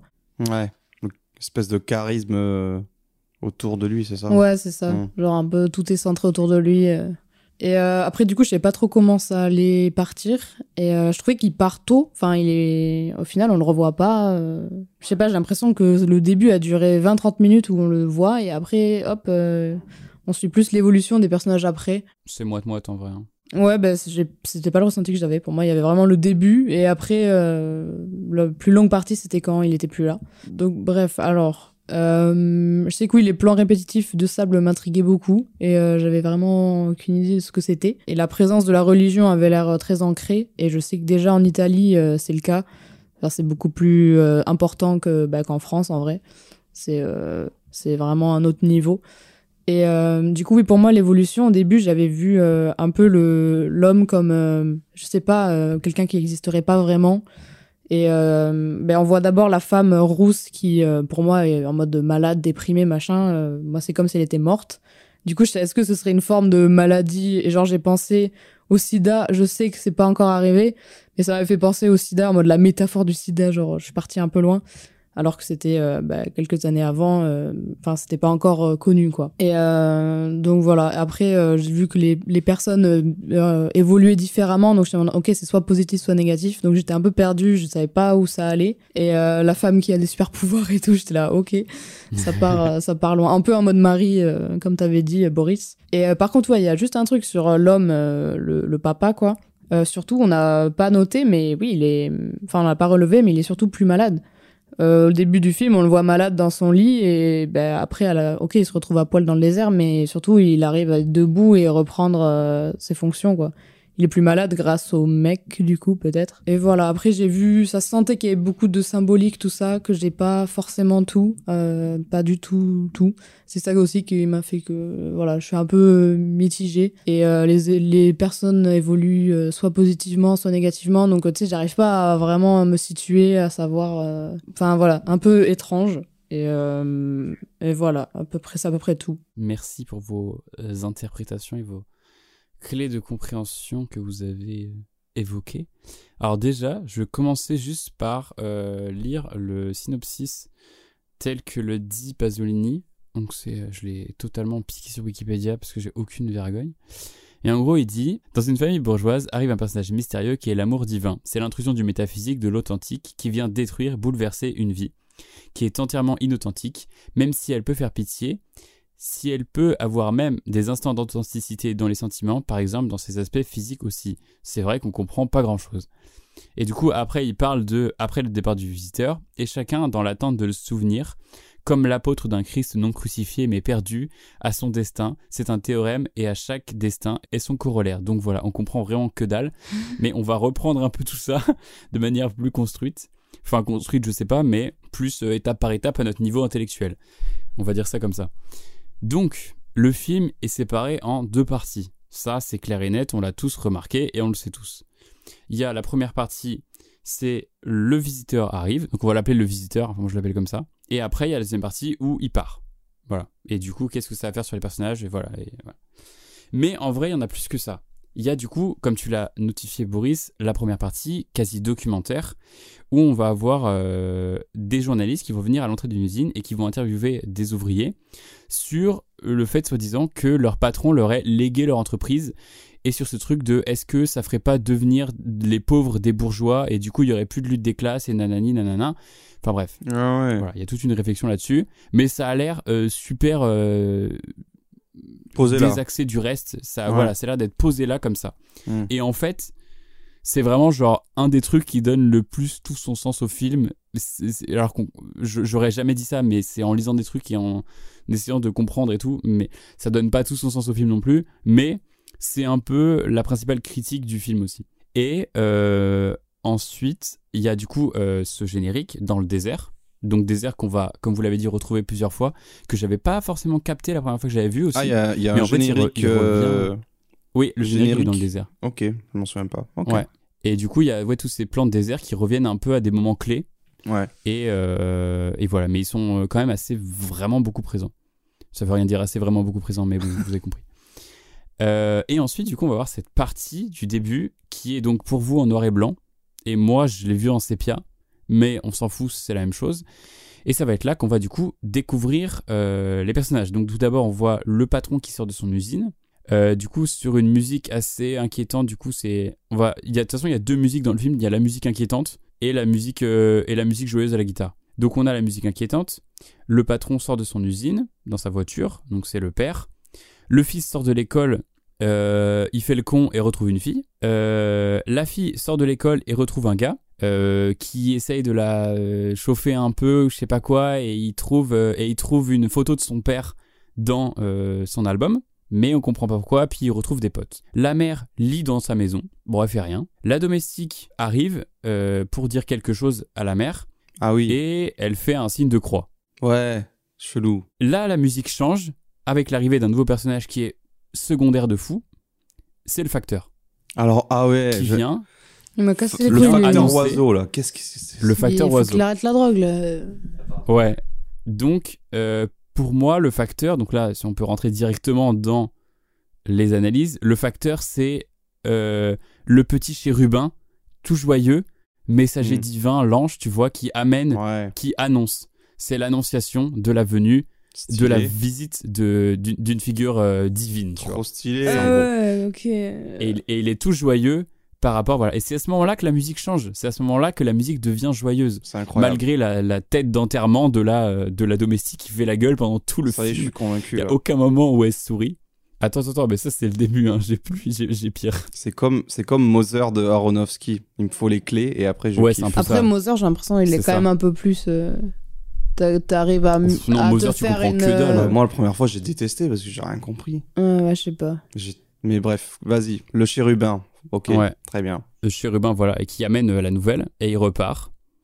Euh, puis repas de famille, lecture du télégramme, il arrive demain, passage à la couleur. Attends, attends. Mais avant ce passage secondes. à la Pour couleur, revenir, euh, il y a un télégramme. euh, oui, en fait, le facteur Ah, amène un il- télégramme Ah oui, ok. Ah. Oui, c'est vrai. sur lequel oui. il est marqué juste arrive demain. D'accord, parce que ça, tu vois, j'étais pas, pas dans le Ouais, film à ce moment-là. je Moi, j'ai pas du tout, je me aucun souvenir. D'accord. Et du coup, pour moi, donc cette première partie, euh, c'est en noir et blanc parce que ça ne fait pas partie de l'histoire. C'est le prologue. Hmm. C'est avant l'histoire. Ouais, Tu vois ouais, ouais. L'histoire, elle commence quand le, quand le mec arrive. D'accord. Mais les premières parties, ça m'a fait. Je trouvais ça assez voyeuriste, tu vois.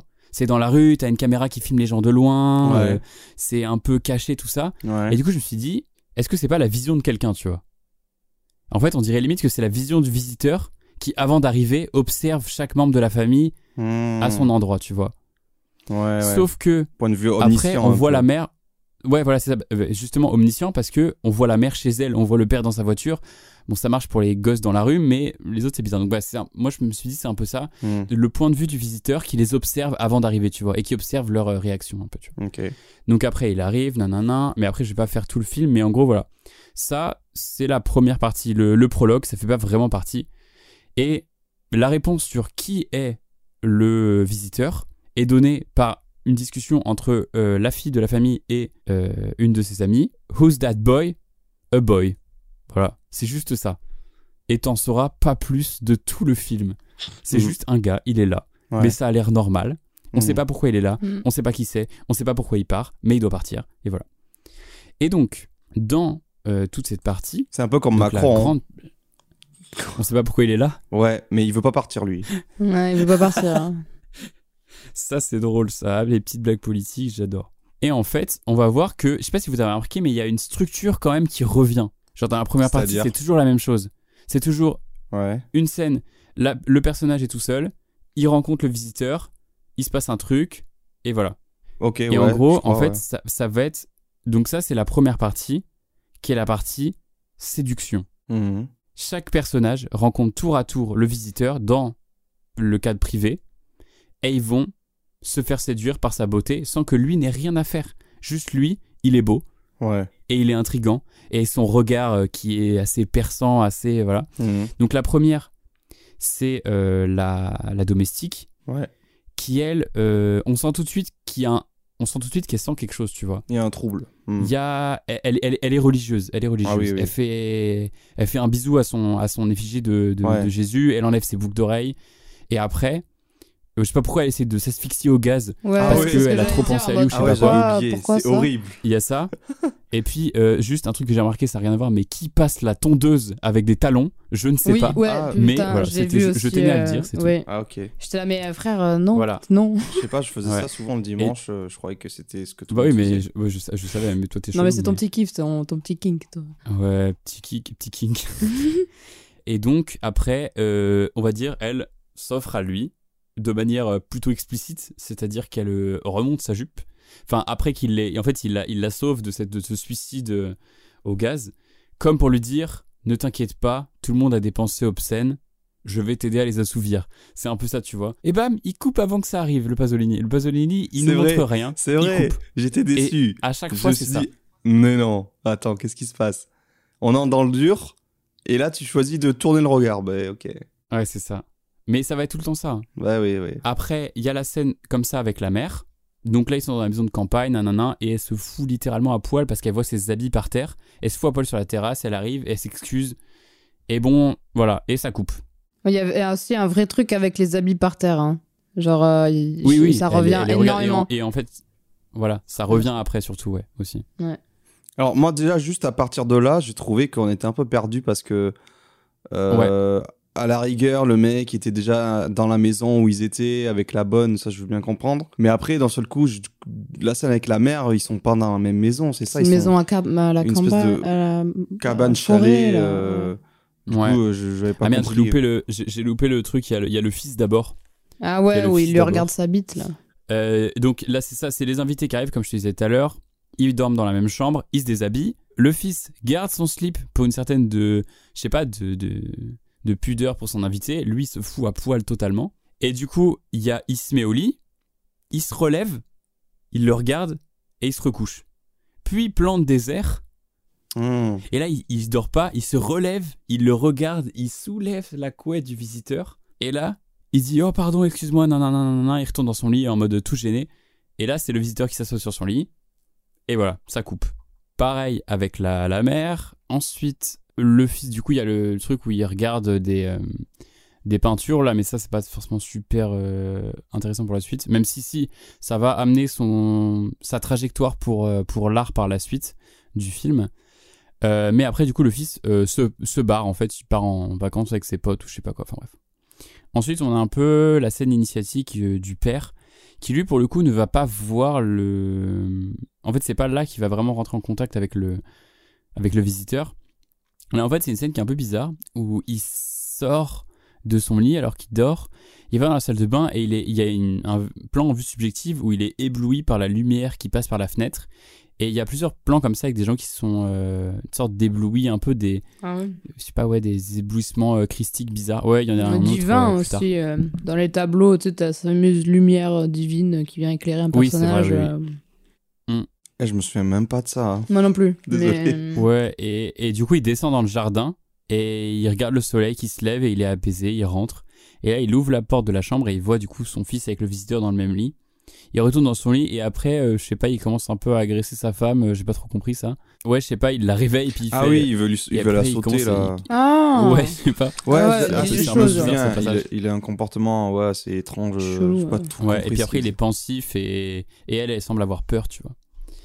Et après, ça arrive sur. Donc, c'est un peu. Je sais pas, on dirait le péché, tu vois. Et après, le péché, il frappe le karma.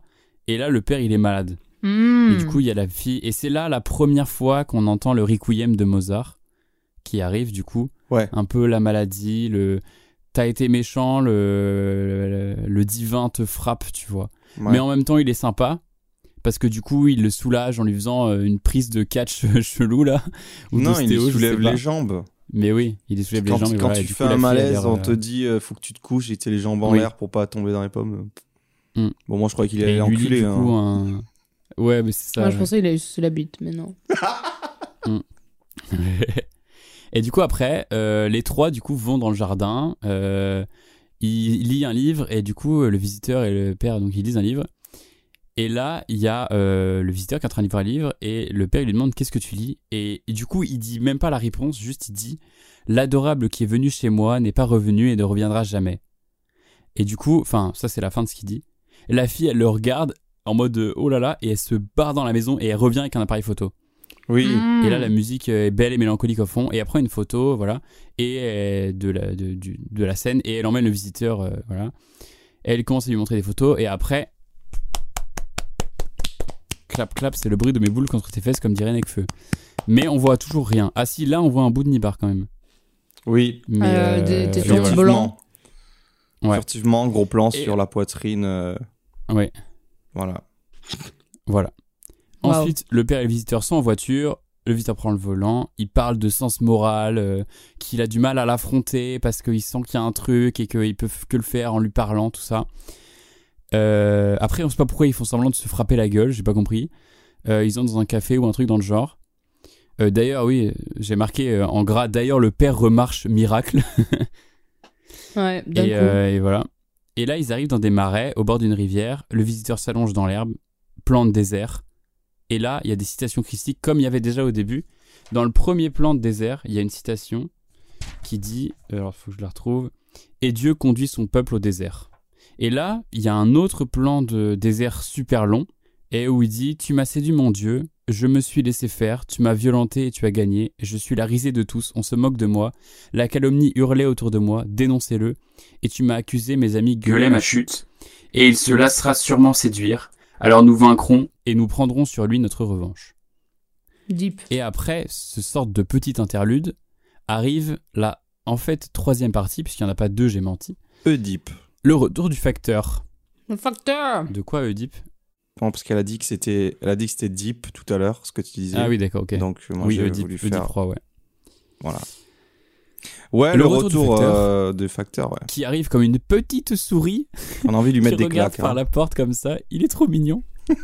Euh, Un souci, hein. et qui arrive gaiement en chantant et qui dit à la domestique d'une manière très gentille en jouant à cache-cache avec elle Ah, tu parles enfin Voilà, et il lui fait la gueule comme d'hab. Repas de famille, nouveau télégramme. Le visiteur doit partir. C'est ça qui Et- dit le télégramme? Oui. Non, on ne voit pas ce qu'il dit le télégramme et lui il dit juste Je dois partir. D'accord. La mère, elle est dévastée, mais euh, comme jamais, mon pote. Il est peut-être euh, appelé ailleurs. Hein. C'est Pour ça, sa mission pour un une autre mission intermittent, C'est un divine. intermittent, il fait de ses incroyable. heures et après il repart, il a d'autres heures ailleurs, hein, d'autres clients. L'intérim est fini, c'est tout. C'est ça. Putain, c'est Et pas donc, euh, du coup, troisième partie, c'est la partie où ils vont tous parler avec lui, qui est la partie de la confession. On va y avoir chacun une scène où ils se confessent au personnage. Au début, au début j'avais mis... euh, euh, comment j'ai mis ça? J'ai mis le fils est allongé comme, euh, comme chez le psy et le visiteur l'écoute comme un psy. Ouais. Tu vois? Ouais, Et un Ça faisait vraiment ça. truc de psy. Ouais, Mais grave. en fait, après je suis dit, je me suis con, c'est pas une séance de psy, c'est juste une confession avec euh, un truc, c'est le rapport avec le divin. C'est l'ancêtre. ouais, Et lui, lui, et lui, il est dévasté. Il dit euh, Tu m'as soustrait à l'ordre naturel des choses. En te perdant, je, perds, je prends conscience de ma diversité. Et donc là, j'ai mis. Donc là, c'est un peu où tout, on va comprendre ce que le visiteur leur a apporté. Ouais. Euh, D'après ce que j'ai compris, le fils, il lui a apporté sa diversité. Il comprend qu'il n'est pas comme les autres et qu'il a quelque chose de plus. Et donc, il y a ce truc de cette fibre artistique qu'il va essayer de trouver après. Ouais. Mais moi, je pense que surtout, il a révélé son homosexualité. et en fait, Il avait il a outé, dé- ouais. découvert une, une, autre, une autre personne. Et voilà, et après, il dit Maintenant que tu pars, je vais devoir apprendre à vivre avec ces deux personnalités en même temps, tu vois. Celle qui se cache et qui essaie d'être comme les autres, de sortir avec des filles, de faire des trucs normaux. Et celle d'artiste homosexuel qui va. euh, Mais oui, qui, oui. voilà, il y a clairement, euh, j'ai vu un parallèle où, euh, ouais, il y avait, il y avait des, plus pas des métaphores, mais, enfin, tu sentais que quand il parlait de sa condition d'artiste, c'était, euh, il y avait quand même une, euh, une question de- d'identité sexuelle derrière, quoi. Oui, bah oui, clairement, clairement. La mère, quant à elle, elle va dire en fait qu'elle a jamais eu de centre d'intérêt contrairement au reste de sa famille. Et euh, elle dit des trucs nihilistes as fuck. euh, J'ignore comment j'ai su, j'ai pu supporter un tel vide. Euh, et en gros, l'amour que le visiteur lui a donné a rempli son, son existence. Euh, parce que elle, euh, bah, sa vie c'est de la merde. Genre, juste, euh, elle est là chez elle, c'est une bourgeoise oisive, elle fait rien de sa vie, juste elle lit des trucs et elle sert à rien, tu vois. Tu as rempli ma vie de- ma vie d'un d'un intérêt total et réel. Un intérêt pourquoi Ben, d'un intérêt pour la vie, tu vois. Un intérêt, parce que sa vie, elle est vide. Et juste le fait qu'il lui a donné de l'amour. Ouais. Et elle dit qu'elle aura plus cette. En gros, il dit- pour elle, c'est qu'il lui a donné un sens à sa vie qui était rempli de vide Ouais. par l'amour, parce qu'elle a aucun amour euh, pour toute sa famille. Elle s'en bat les couilles de toute sa famille. Elle en, a, elle, elle en a vraiment rien à foutre. Enfin, ça se voit, genre. euh, sa relation avec son mari, elle est trop bizarre, tu vois. Il y a rien, elle parle à personne. Et je crois qu'elle est quasiment jamais dans une scène avec un autre personnage, tu vois. C'est vrai. Elle est tout le temps toute seule, euh, à rien foutre avec sa domestique, tu vois. C'est vrai, c'est vrai. Donc elle a donné un sens à sa vie, rempli le vide par l'amour et enlevé. euh, et en fait, elle dit peu importe si ça enlève ma réputation de bourgeoise chaste. Voilà. Hmm. Donc c'est ça. Là, j'ai mis. Ils se rendent compte en fait qu'ils ont rien alors qu'ils ont tout matériellement, tu vois. C'est le truc. Ouais, ouais, ouais. Ok. Et il y a ce truc aussi que j'ai pas dit, mais que j'ai oublié, mais que, qui revient à chaque fois dans ces scènes-là, c'est qu'à chaque fois, euh, le visiteur leur fait un signe d'affection une fois qu'ils se sont confessés. C'est un peu le père qui dit, le, le prêtre qui dit euh, je comprends, euh, vous êtes euh, pardonné mon mon fils, tu vois. À chaque fois, genre, il lui passe la main sur la joue, il lui passe la main dans les cheveux, il, lui- Ah. il lui met la main Ah sur ouais. l'épaule. Il y a toujours un truc comme ça. L'absolution La des fille- péchés. Ouais, c'est ça, c'est ça. La fille qui dit Notre rencontre a fait de moi une fille normale. Par le bien que tu m'as fait, j'ai mesuré le mal. En gros, elle, c'est découvrir sa sexualité, avoir un autre regard sur les hommes que celui de son père, en fait. Parce que le seul regard qu'elle a sur les hommes, c'est celui de, c'est l'admiration qu'elle a pour son père. C'est pour ça qu'au début du film, elle voit une photo de son père, Et en fait, c'est là où elle refuse toutes les avances d'un garçon, tu vois. Parce que pour elle, il y a que son père et c'est le modèle absolu, tu vois. Il y a un truc un peu bizarre aussi, je pense. Oh là. Wow.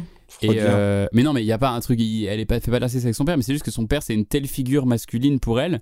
C'est tellement genre le C'est truc. le daddy que, issue en ou gros, quoi euh, Non, non, non, je pense pas que Ça c'est rejoint ça, des théories euh, freudiennes, euh, quand même. Le... Ouais, c'est un peu ça. Bah, il y a, t'as, t'as les euh, petites il est- filles, il- euh, ça va être euh, euh, Oui, leur admira- père et les père. garçons, c'est la mère, quoi. Il y a toujours ce truc-là. Ouais, c'est ça. Ok. Mm.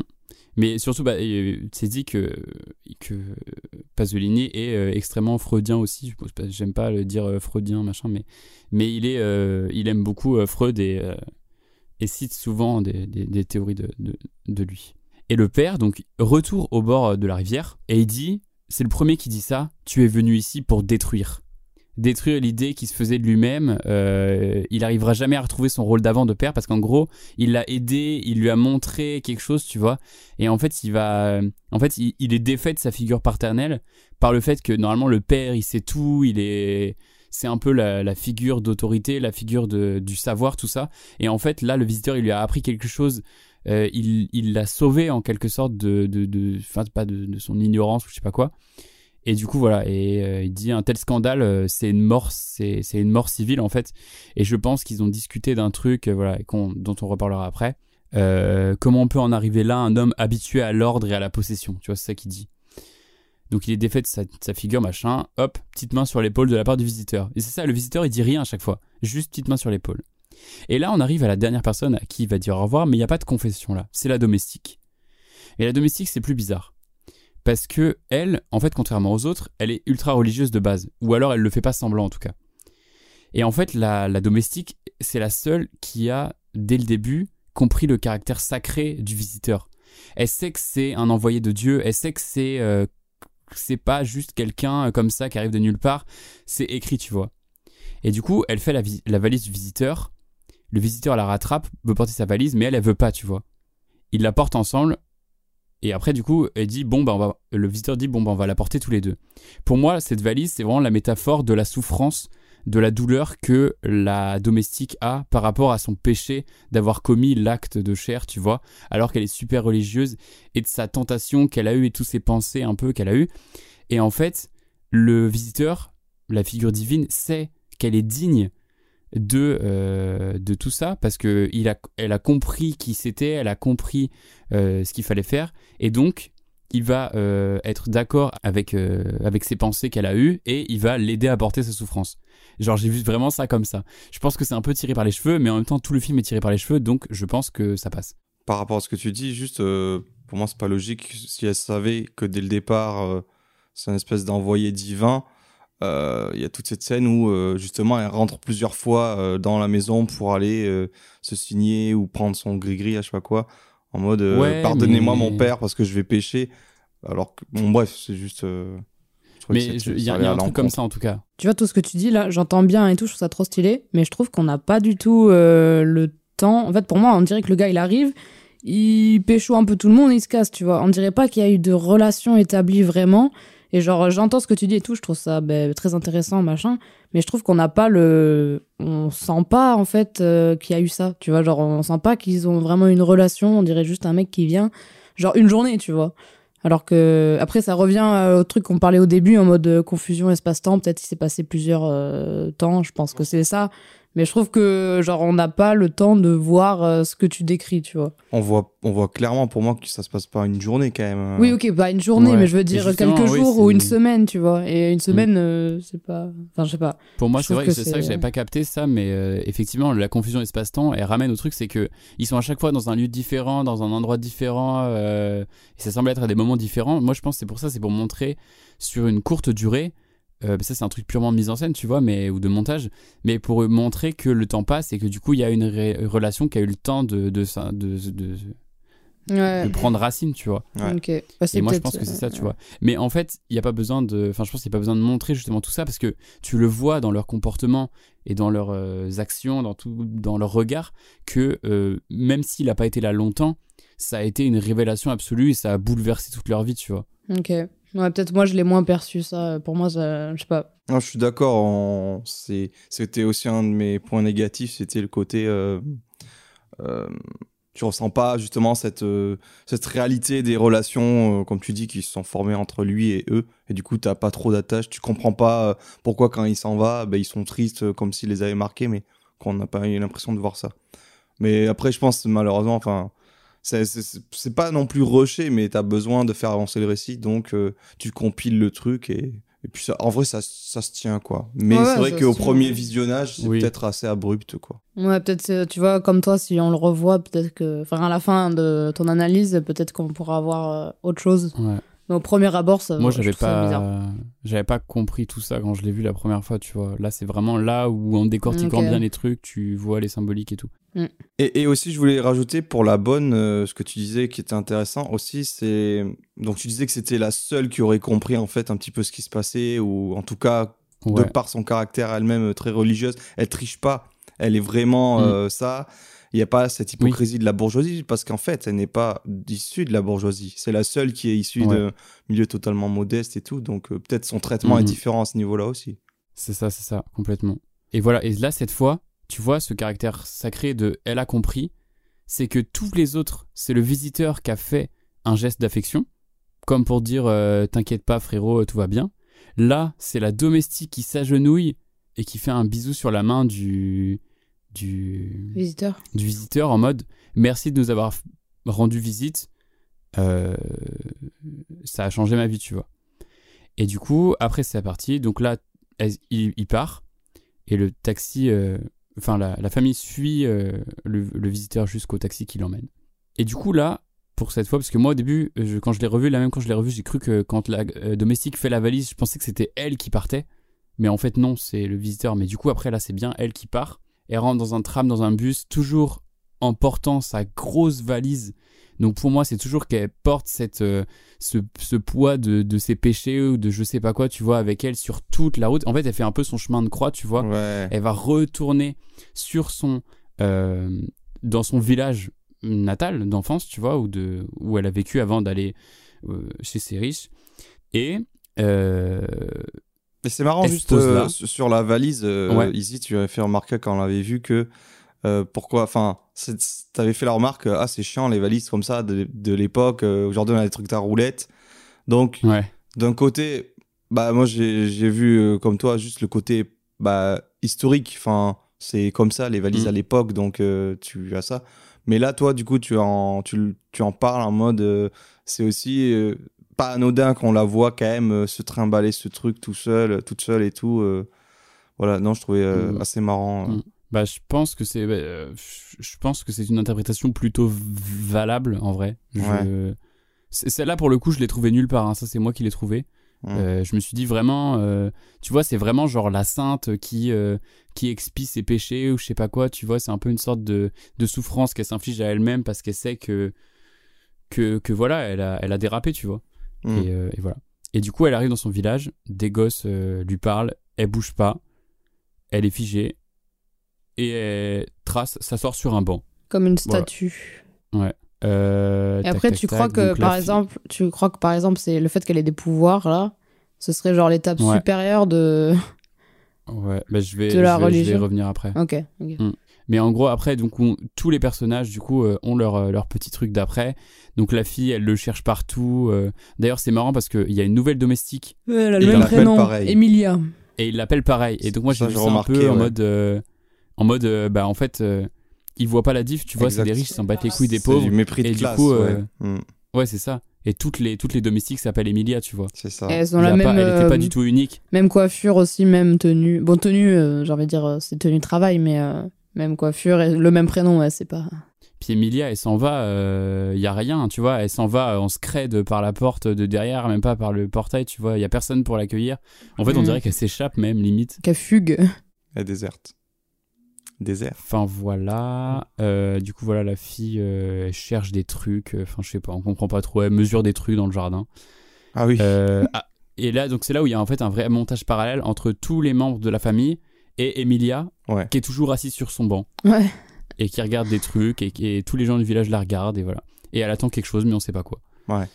Euh, nanana, voilà. Et c'est là que la fille retombe sur une photo et on dirait qu'elle se fait chier, elle fouille son coffre, elle joue du ukulélé, bon, on s'en fout. C'est ça, c'est l'ennui euh, qui prend le- ouais, le, se fait pas. chier, solitude. C'est ça. elle trouve une photo du visiteur et là, elle saute sur son lit, le poing serré et elle en bougera plus du reste du film parce qu'elle se retrouve dans un ouais, dans une sorte de d'état catatonique euh, elle est elle est on dirait qu'elle est choc barre pendant tout le reste du truc tu vois genre elle est vraiment en manque d'amour et elle serre son poing tu vois de toutes ses forces. Et Emilia est toujours sur son banc pendant ce temps-là. Et t'as les gens du village qui commencent à, de- à venir prier devant elle tu vois. Au début ils l'observaient à travers une fenêtre. Là ils sont ils La viennent prier devant elle ouais. La fille, euh, comme tu dis, elle est couchée, le poing serré, et moi, il y a vraiment un truc dans son regard, ses yeux levés euh, vers le plafond, mais plus que ça, vers le, le ciel. Ça me fait penser au, au film Martyr de Pascal Logier. Euh, bon, je vais pas spoiler, mais à un moment, enfin, il y a un truc comme ça autour de la figure religieuse du, du martyr et le fait d'avoir euh, une espèce de, ouais, euh, je sais pas si c'est le bon mot, extase. J'ai pas trop le vocabulaire religieux, mais ce truc de, tu, tu vois, tu vois le divin, quoi. Et Mm. ça te, ça te met dans un état de euh. transe, quoi. T'es- voilà. Je, ouais, ouais, je pense que c'est ça. Mais ça, j'avais pas trop d'explications. Mais oui, c'est effectivement, quand tu me dis les, les, les, les yeux levés au ciel, là, ça fait vraiment les tableaux de Marie, tu sais, où elle est comme ça et elle regarde le ciel et tout. Ouais, voilà. un peu les, C'est ça que je- les figures féminines euh, euh, picturales. Bref, la fille, la nouvelle Emilia essaye tant bien que mal de réveiller euh, la fille, mais on se rend compte que les ambulanciers sont là, ils l'emmènent sur une civière et au revoir la fille, on la reverra plus jamais. Et là, c'est là que c'est intéressant parce que tout le film est bon, il est cryptique, il est mystique, il est tout ce que tu veux, mais il est réaliste. Et c'est là où on a l'arrivée progressive du surnaturel. Donc t'as tout un troupeau de gens du village qui arrivent avec un gosse avec des boutons. Dégueulasse. Elle le regarde, elle fait un, signe- un signe de croix, le gosse a plus de boutons. Miracle. Il a progressivement plus de boutons. Euh, pas non, d'un coup. vraiment. Non, non, non, il y, Ah, a, si, si, si. il y a un plan au milieu. euh, Alors, il y en a un peu moins. Oui, c'est progressivement, Enfin, bref, on va dire, dans, la conception du film. Peut-être qu'ils voulaient le faire euh, euh, pas comme ça. Parce que on dit, enfin, c'est pas très bien fait techniquement. euh, D'un plan à l'autre, en fait, on voit, on, on dirait, oui, que les boutons, ils ont changé de- d'emplacement, il y en a de moins en moins. Genre, c'est pas juste, elle le touche et paf, devant nos yeux, Oui, cut, voilà, on voit ouais. plus. Ouais, ça Mais genre, dire. euh, Ouais, c'est ça. comme si, au fur et à mesure qu'il approche d'elle, il, il est en train de guérir euh, instinctivement. Là, c'est au tour du fils. Le fils, qu'est-ce qu'il fait? Il essaye de reproduire le modèle des œuvres qu'il avait vues dans le, dans le livre pour, euh, je pense, représenter le visiteur. Il fait un truc, puis il éclate de rire et dit c'est moche, je suis trop con, c'est de la merde, tu vois. Incroyable. Après, euh, Emilia se met à bouffer des orties, euh, parce qu'il y a que ça qu'elle veut bouffer. Mais ça, ça renvoie aussi. Alors, je sais pas. y a- ça renvoie pas à, à la, bon, j'allais dire la, la sorcellerie, tu vois, les, les trucs Ouais, de, truc de de breuvage, euh. de potions, les trucs de grand-mère. Ah, mange de la soupe d'ortie, tu verras. C'est la, c'est la nourriture simple, mais en même temps qui fait mal. Parce que les orties, bah, ça fait mal. Mais on Oui, peut. c'est ça, on- c'est un peu- C'est un peu le, le truc. C'est toujours ce euh, truc de- de souffrance, Autoflagellation, ouais, comme tu dis, ouais. Ouais, c'est ça. Et commence à avoir des cheveux blancs et tout en plus, genre elle commence à vieillir d'un coup, tu vois. Tout à fait. Euh, donc là, après, euh, le fils euh, se prend pour un artiste surdimensionné. Il dit, euh, Sandy Warhol. qu'il essa- il, essa- il essaye d'inventer des nouvelles techniques de peinture pour être unique et éviter la puérilité du ridicule, construire son monde propre sans confrontation possible, pour lequel il n'existe aucune mesure de jugement. En gros, il veut, il veut révolutionner l'art et il compare l'artiste à un verre qui se tord dans tous les sens pour avancer. Ça, j'ai trouvé ça pas mal comme comparaison. Et du coup, il peint sur du verre parce que le verre, il peut le corriger et ça va pas niquer tout le tableau. Euh, ça doit paraître un acte sûr et pas du hasard. Et du coup, il empile différents plaques de verre, euh, nanana. Puis, euh, il, il part de chez lui, en fait, comme un... Parce qu'il il faut qu'il s'émancipe un peu, tu vois, de ses parents. Il a son petit appart. Sur les, sur les fenêtres, il y a marqué « Abat les États, abat les églises, vive celui qui peint ».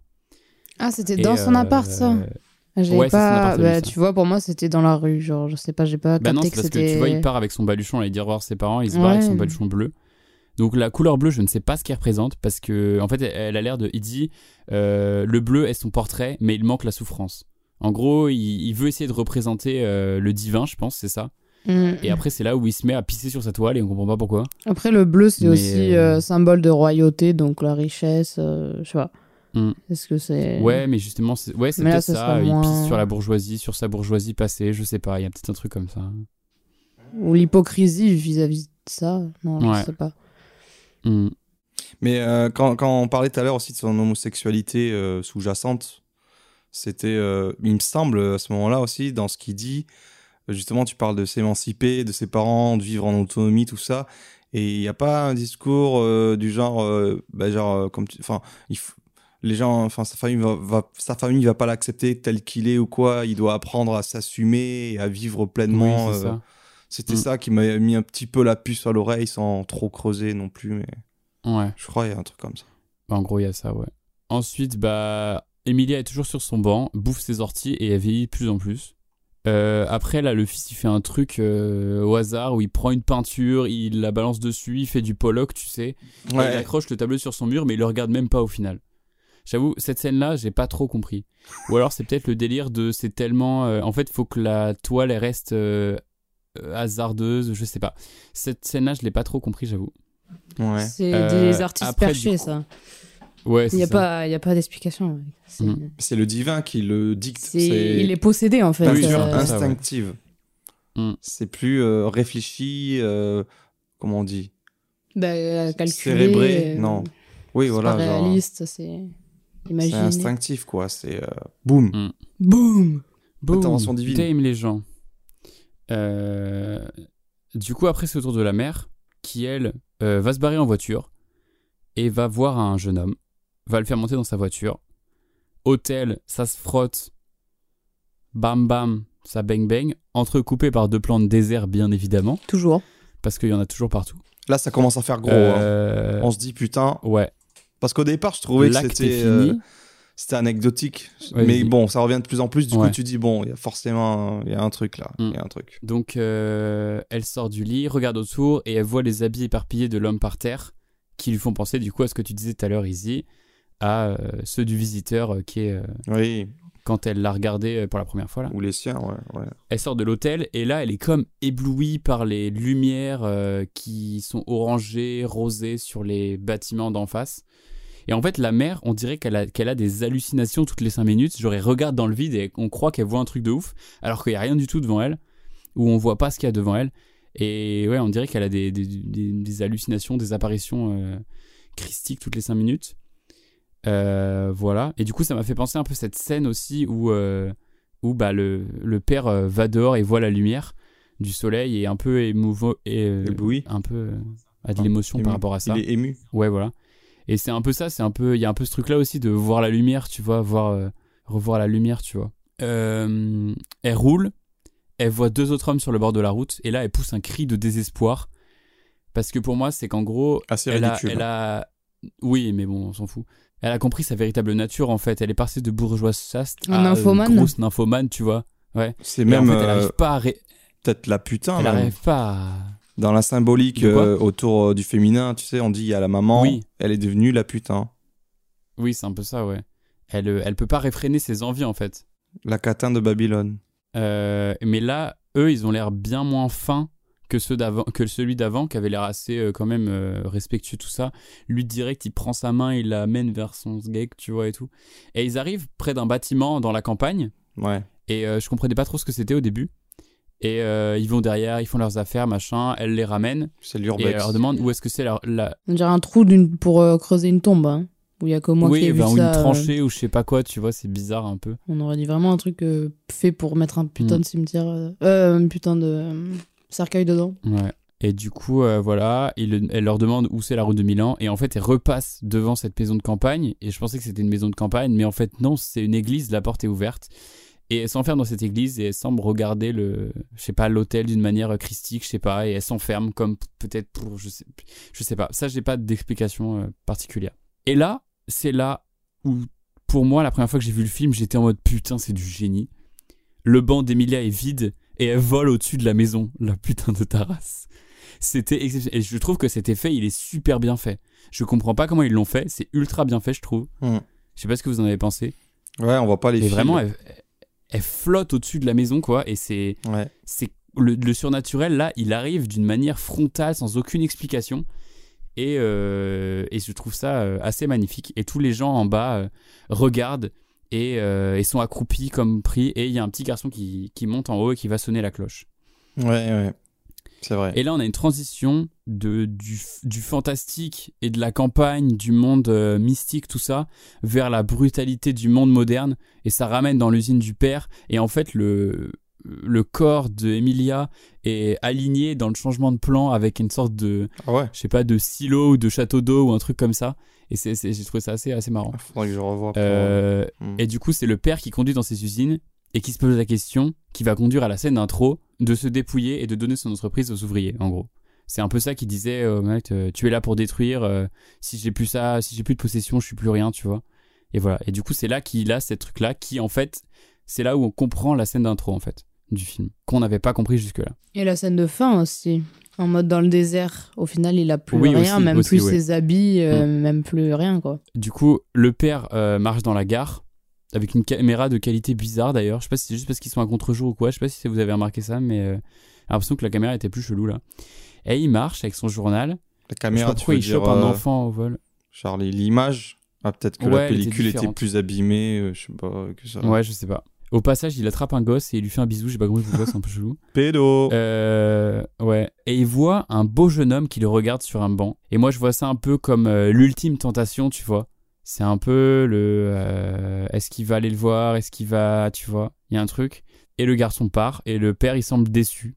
Ou euh, je sais pas, mais voilà. Et là, plan fixe dans la gare où les gens le regardent. Et il commence à se foutre à poil. Il a chaud. Et les gens le regardent. Et là, du coup, on revient sur des plans serrés. Donc, euh, on voit le plan du pantalon, du caleçon, pour montrer qu'il est totalement nu. On voit ses pieds qui marchent. Il est comme entouré par des gens qui forment une sorte de, de hola. Il s'est dépouillé de tout. Il a vaincu ses pulsions en.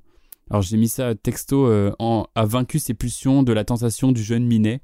J'ai vraiment marqué ça comme ça. Oui, c'est un jeune mineur. Euh, Hmm. Ouais. Et il commence à marcher. Et là, bam, transition. Il est dans le désert. Et il marche dans le désert. Incroyable. Emilia est sur son banc. Elle pleure. Il y a une vieille dame qui est à l'entrée qui lui dit on y va. Retour à la musique du générique de début. Ils font la route. Et ils refont une sorte de chemin de croix. Elle amène un- à, la, à la civilisation, à la modernité. Et là, la vieille, elle enterre Emilia dans, Ah euh, dans un chantier. Et elle lui dit Je ne suis pas ici pour mourir, mais pour pleurer. Elle crée des flaques avec ses yeux. Tu vois, il n'y a que ses yeux qui sortent de la terre. Elle chiale. Et la vieille s'en va sur un coucher de soleil magnifique. Le père marche à poil dans le désert. Les nuages créent des sortes de vagues dans cet océan euh, de cailloux et de poussière. Et il se met à crier toutes ses forces. Et là, il y a marqué Fine. et le film est fini. Et t'es en mode Qu'est-ce que c'est que ce bordel? Euh, Déjà, on va parler du désert tant qu'on y est. Le désert. Allons-y. C'est la métaphore de la traversée du désert en fait. Chaque personnage va vivre sa propre traversée du désert. Et c'est pour ça qu'à chaque fois qu'il va se passer un truc, il va y avoir ce plan de désert qui va montrer qu'ils vont avancer un petit peu plus dans leur, euh, dans leur désert. Et ce désert, il est métaphorique. Il est amené par le montage pendant tout le film. Et à la fin, il devient réel quand le père. euh, je sais, on sait même pas si au final le père il est réellement dans le désert, tu vois. Ça se trouve, c'est juste il est dans le désert dans sa tête et juste il s'est dépouillé de tout. Il est à poil dans le désert. Et voilà. Mais du coup, c'est ça, c'est ce, ce désert qui est de base métaphorique, allégorique, tout ce que tu veux, et qui devient euh, tangible et réel à la fin quand le père marche dedans. Et donc après ça, mais ça je vais pas m'avancer là-dessus parce que je suis pas euh, calé en religion, mais c'est une ref aux Hébreux qui marchent dans le désert dans l'Ancien Testament et qui fait une allusion à la phrase du début euh, qui a dans la première fois qu'on est du désert et Dieu conduit son peuple au désert. Voilà. C'est un peu ça. euh, terre promise, genre- euh. Ouais, je pense que c'est un peu ça, c'est ça, c'est qu'il va en fait, c'est le le, le le visiteur les a amenés à découvrir leur véritable nature, à se débarrasser de tout ce qui faisait leur caractère bourgeois et euh, et insupportable. Et ils vont il va les faire traverser par toutes les épreuves et son épreuve qu'il a finale qu'il a fait euh, qui est de partir. Bah il va les- leur faire passer la, la traversée du désert et euh, voilà essayer de au final il y a quasiment je sais pas on n'arrive pas à savoir euh, qui finit bien qui finit pas bien parce que le jeune on dit, le fils on dirait qu'il finit bien Bah, mais le- en pour même temps c'est pas parce fils. qu'il a l'air il, Fils il a et l'air vraiment daron. obsédé par son truc tu vois Ouais, mais il est passionné en mode, on dirait que ça le, Ouais. plaît, que ça lui plaît, tu vois. Et Mm, le mm. père, il a l'air euh, heureux en mode moins matérialiste, un peu plus euh, ouais c'est ça sur le vrai, quoi, l'authentique et pas le, la possession de choses. ouais Et après, les autres. euh, Après, la meuf, en vrai, la rousse, euh, pour moi, elle est pas non plus mal. C'est juste justement ce que tu disais, Bah, toi, Boris. un peu, Non, non, non, mais oui, elle est dans le mal, mais dans sa tête, elle est. Ouais. Elle, on dirait qu'elle est au septième Oui, ciel, est- tu vois. elle est illuminée ouais Ouais, c'est ça. D'ailleurs, je confirme parce que tout à l'heure, j'ai fait des petites recherches et le mot extase, à la base, ça désigne un état dans lequel une personne se trouve comme transportée hors de soi et du monde sensible. Et c'est souvent euh, représenté avec des personnes qui ont les yeux comme ça levés au ciel. Ouais, quand tu vois Dieu. Voilà, ou l'apparition de la Vierge, ou je sais pas quoi, tu vois. Pour revenir juste sur ta- ton analyse euh, sur la fin, là, j'avoue, Ouais. j'étais un peu déçu là, de ton raisonnement. C'est toi qui l'as trouvé ou t'as lu euh, un truc comme ça, euh, Traversée De du quoi? Désert? La traversée du désert? Parce que La traversée du désert, c'est mi-moi, mi-j'ai lu. Parce que du coup, bon, euh, je me dis, bah c'est ok, genre, il n'y a rien de, de- Moi, je pensais qu'il y avait. Enfin, je, je sais pas, pour moi, il y a un truc de plus sorcier fini, que hein, ça. Ah bon Non, Oui, mais juste sûr, pour revenir dessus, parce que traverser du Oui, oui. désert, c'est une expression qu'on utilise oui. quand une personne Mm. traverse une mauvaise passe, mais du coup, derrière, Mm. après, on dit, je sais pas, un acteur, euh, ah, et lui, il a fait sa traversée du désert dans les années 2000 parce qu'il avait que des rôles de merde où il, il est remonté après, tu vois. Il y a toujours pour moi cette, euh, ce- cette courbe descendante qui remonte après. Et donc, euh, je sais pas, je trouvais que ça marche pas forcément. Enfin, parce que là, on voit chaque personnage qui a quand même. euh, Il n'y a pas des trucs positifs qui leur arrivent, c'est c'est un Oui, peu oui. plutôt négatif. Donc, euh, j'allais dire, euh, ah, euh, c'est tout. Cependant, j'ai cherché du coup aussi pareil, traverser des déserts pour voir d'où ça venait. Euh, il parlait que c'était une expression au XXe siècle, mais effectivement, on parle de la période de l'Exode où le peuple juif a fui l'Égypte avec Moïse. Et là, on en revient du coup euh, truc des Hé- Hébreux et tout. Je pense que c'est ça que tu, tu voulais faire euh, référence à ça. Après, voilà, je suis pas hyper calé non plus, mais euh, il y a une volonté avec cette traversée de désert, c'est de symboliser euh, un chemin, un voyage euh, rempli de souffrance, enfin un truc qui est difficile, mais qu'au final, une fois qu'on l'aura surmonté, il y aura un avenir meilleur qui se présentera, quoi. C'est un peu ça. Ouais. Ouais, clairement. Mais voilà, tu, je te laisse continuer. Donc après, il y a ce truc du visiteur qui couche avec tout le monde. Comme c'est dit dans le, dans le synopsis de Pasolini, c'est un amour divin universel. C'est la fameuse tentation. Et, en fait, il y a ce truc de euh, pourquoi eux, ils finissent plutôt mal et pourquoi... Alors, est-ce que Emilia finit bien? Je sais pas. Mais en tout cas, elle, elle, elle fait des trucs, tu vois. Elle a ce truc, elle a des dons, elle finit... euh, je sais pas. Mais en elle a tout l'air pas très de- heureuse. Ouais, mais en même temps, elle a l'air heureuse quand même parce que c'est elle qui va de son propre chef s'enterrer. Elle a fait des miracles, elle a volé. Enfin, il y a plein de trucs comme ça, tu vois. Et en fait, il y a ce truc-là de Emily, elle s- Emilia, elle sait euh, que c'est divin et elle a assez de comment d'humilité, de je sais pas, d'esprit pour se retirer. En fait, quand il part, elle part aussi. Elle sait que c'est fini, que c'est mort. Et du coup, Ah ouais. elle va euh, prier cette sacralité en, euh, en quelques. Sais, elle a touché du doigt, euh, comme dans le, ta- le, le truc de la Chapelle Sixtine là, de Michel-Ange, la sacralité, le divin, et il lui a fait un cadeau, et bah elle va l'accepter et elle va euh, prendre euh, le pas de sa souffrance et euh, elle va attendre qu'il se passe un truc, je sais pas. Mm. Comparé à la fille qui est toujours dans l'espoir de qu'ils Ouais, reviennent, quoi, alors que l'autre elle a capté et du coup elle est partie de son plein gré aussi également. Ok. Ouais, c'est ça. Et en fait, le, le, reste de la famille, eux, ils veulent garder ce sacré pour eux, en fait. Ils l'ont vu, et, quand il est parti, en fait, leur vie était tellement pourrie de base, qu'en fait, ça a tellement changé leur vie, qu'ils voulaient absolument retrouver ce sacré et le garder pour eux. Et c'est pour ça que le fils, il essaye absolument de le recréer par la, par la, l'art. Euh, la fille, elle attend absolument qu'il revienne. On la voit, elle va voir euh, à l'entrée du portail comme s'il allait euh, revenir d'un instant à l'autre.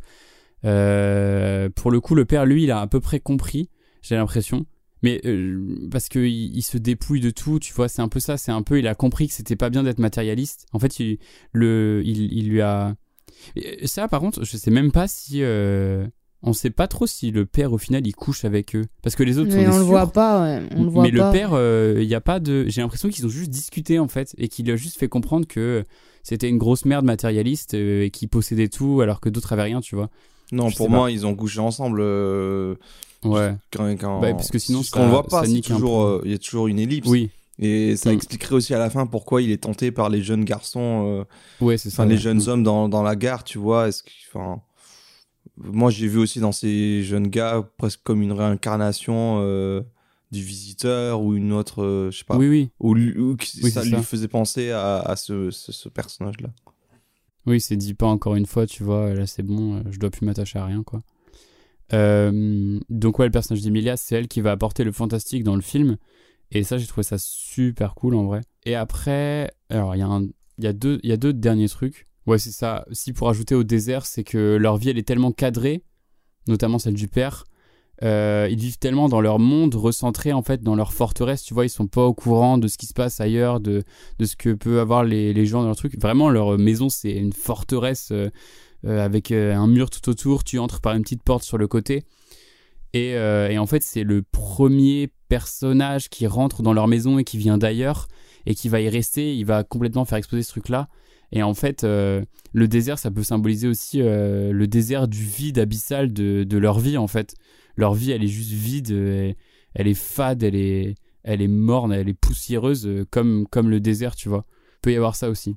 Et en fait, l'importance de la scène d'introduction, qui peut donner un tout autre sens au film, et du coup, c'est surtout là aussi où on voit la critique, mais cette fois une critique de, de l'information, de l'image, des paroles détournées. C'est qu'en gros, on commence le film par euh, des ouvriers qui se font interroger et on dit juste le patron a donné son, son entreprise aux ouvriers et il commence à faire une critique de oui, la lutte des classes, nanani, nanana, est-ce que les pauvres vont devenir des bourges, tout ça.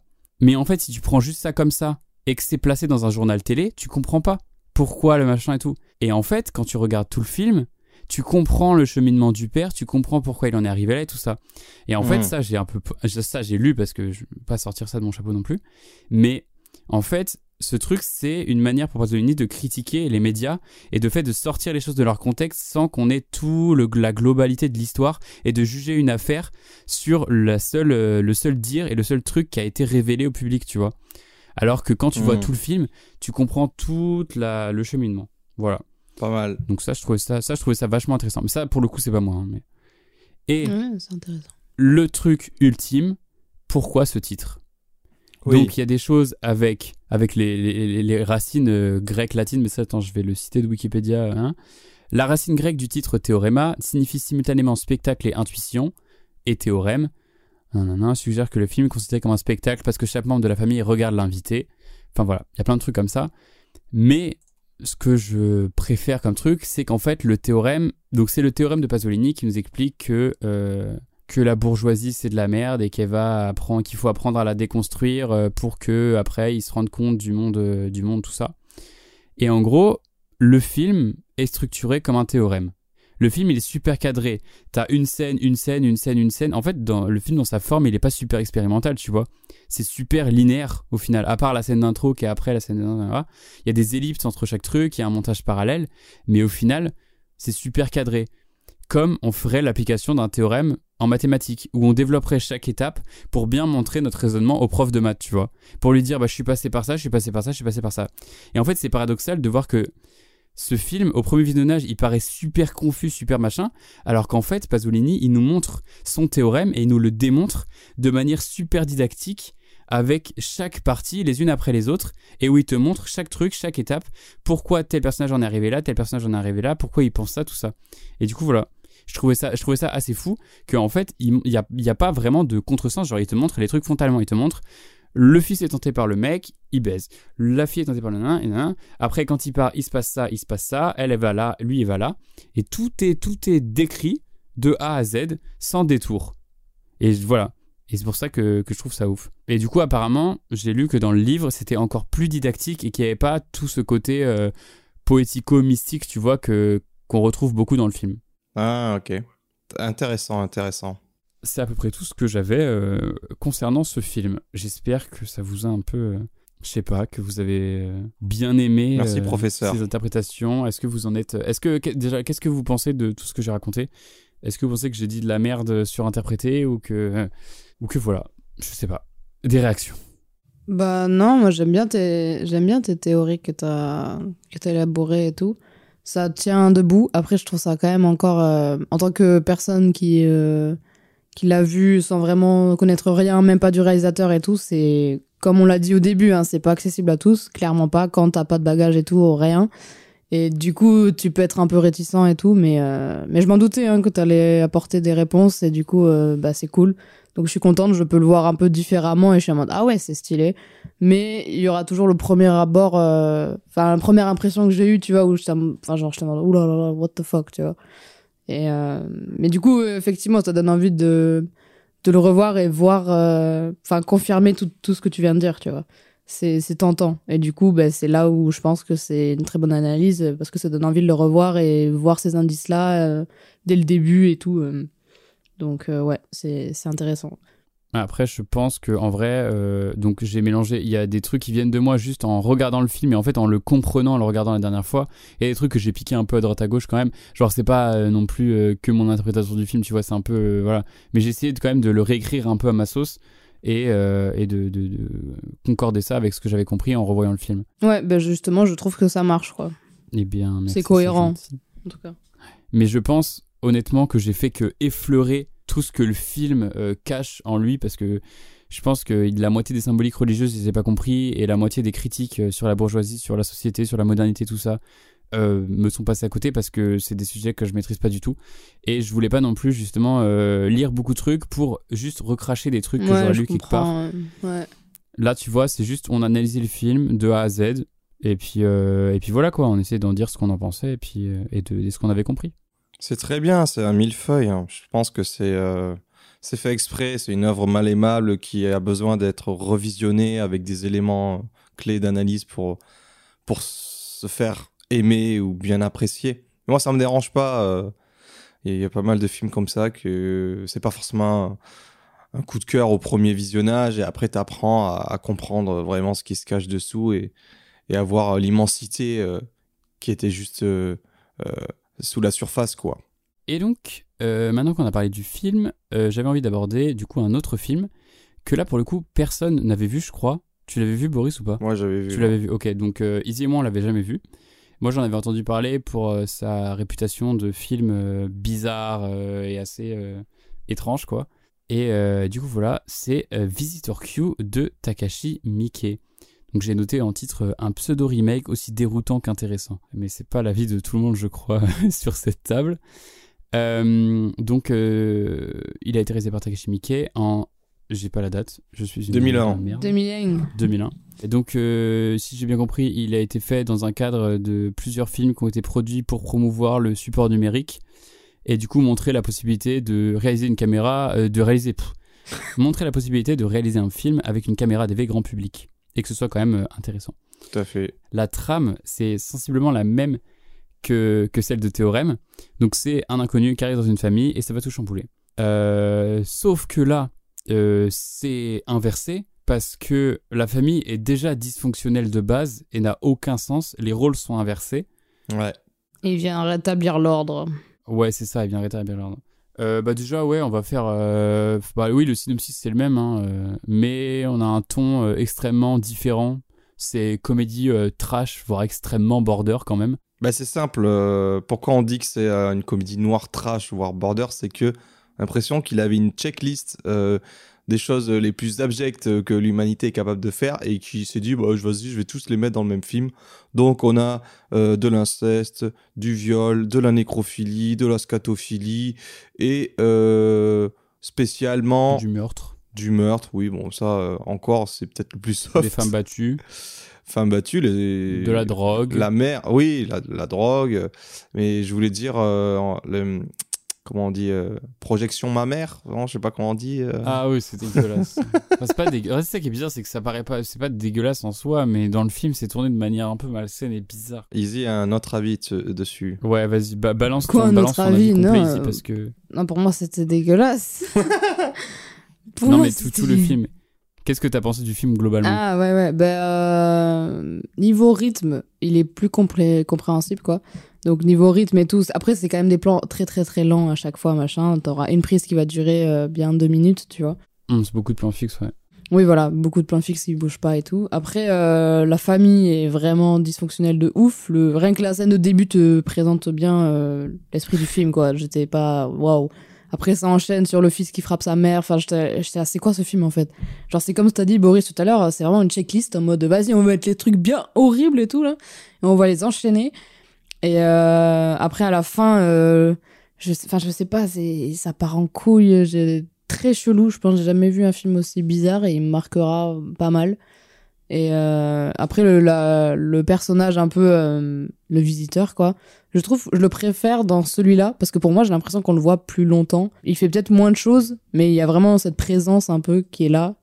Et euh, je trouve que le côté un peu divin et tout, limite on la retrouverait plus là que dans Théorème. Je trouve que ben, on le voit moins et qui fait plus diabolique et méchant. Je sais pas pour moi, euh, si- au final les deux ont pas vraiment. euh, enfin, j'ai pas vraiment vu le point commun à part ce mec-là et Non, le fait qu'il ait la famille. Ouais, enfin voilà. Pour moi. Mm. Et après si, justement, j'ai- noté des points communs après, mais. Ok. Après, en vrai, si, il y en a, mais enfin, un peu tiré par les cheveux, je trouve, un peu. Mais euh, sinon, euh, ouais, je peux pas dire que j'ai kiffé ma race, hein, parce que c'est assez violent, euh, je trouve. Enfin, euh, moralement, en fait. Et puis, les scènes euh, où la meuf, là, elle fait gicler son, son lait, euh, je trouve ça extrêmement répugnant. C'est tout le bruit, là, ça faisait comme ça, là, c'était vraiment... euh, C'est une vache. C'est- Ouais, voilà, c'est ça. En blaguer avec Boris, en mode, fait vraiment la meuf, elle découvre qu'elle peut se traire elle-même. Elle est en mode, oh, regarde, je me trais. Et après, elle patoche dans son bain de lait. euh. Alors après, ce qu'il y a au sol, je sais pas si tout est euh, vraiment euh, issu de ces seins parce que ça fait vraiment beaucoup. euh. Oui, non, mais- pense qu'ils ont C'est faux, rajouté un peu, mais. Oui, non, mais c'est Bah, du. je sais que oui.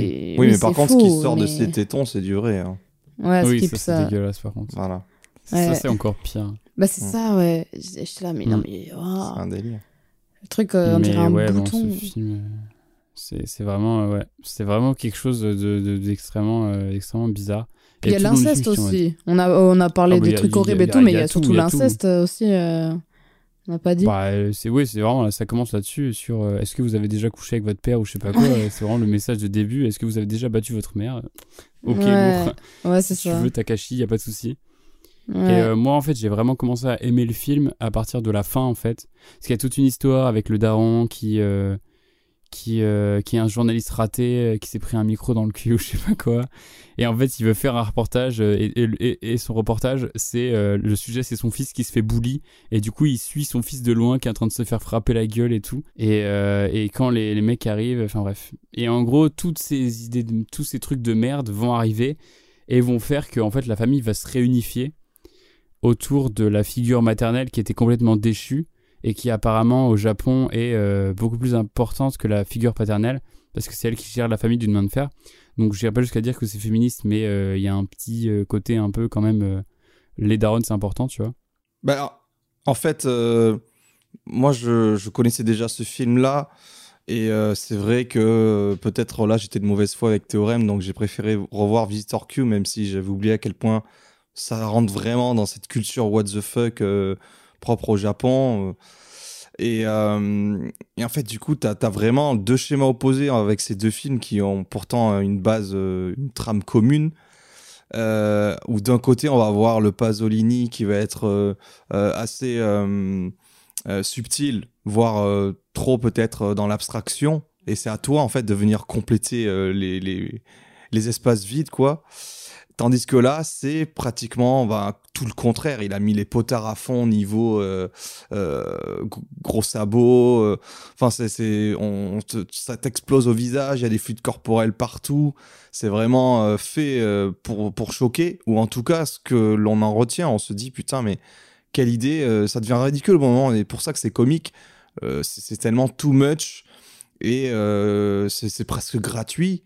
Mais du coup, c'est ça. En fait, le fait que ça soit tellement euh, obvious, tu te dis, bah, il n'y a pas de message en fait. C'est gratuit c'est tout. Et en fait, c'est ça qui est fort, c'est que il faut quand même, pareil que le Pasolini, il faut venir creuser pour voir que derrière euh, tout, tout, tout le spectacle, il y, a- quand même, euh, il y a quand même euh, un message aussi euh, sous-jacent, comme tu disais, sur euh, euh, le dysfonctionnement de cette famille euh, presque t'as as, l'enfant qui, qui joue le rôle euh, du, du, mari violent, macho, et, et au contraire le père qui est hyper enfantin dans ses comportements et, et ses d'intérêt, et, que la figure maternelle, comme tu as dit, euh, qui, qui était oubliée, et même euh, grâce au visiteur Q, qui lui refait découvrir sa féminité, et elle, se réempare de son corps, sa sexualité, et reprend un petit peu bah voilà, son, rôle important au sein de, cette famille qui finit voilà, qui finit bien. Et, et c'est comme tu disais, ouais, pareil, euh,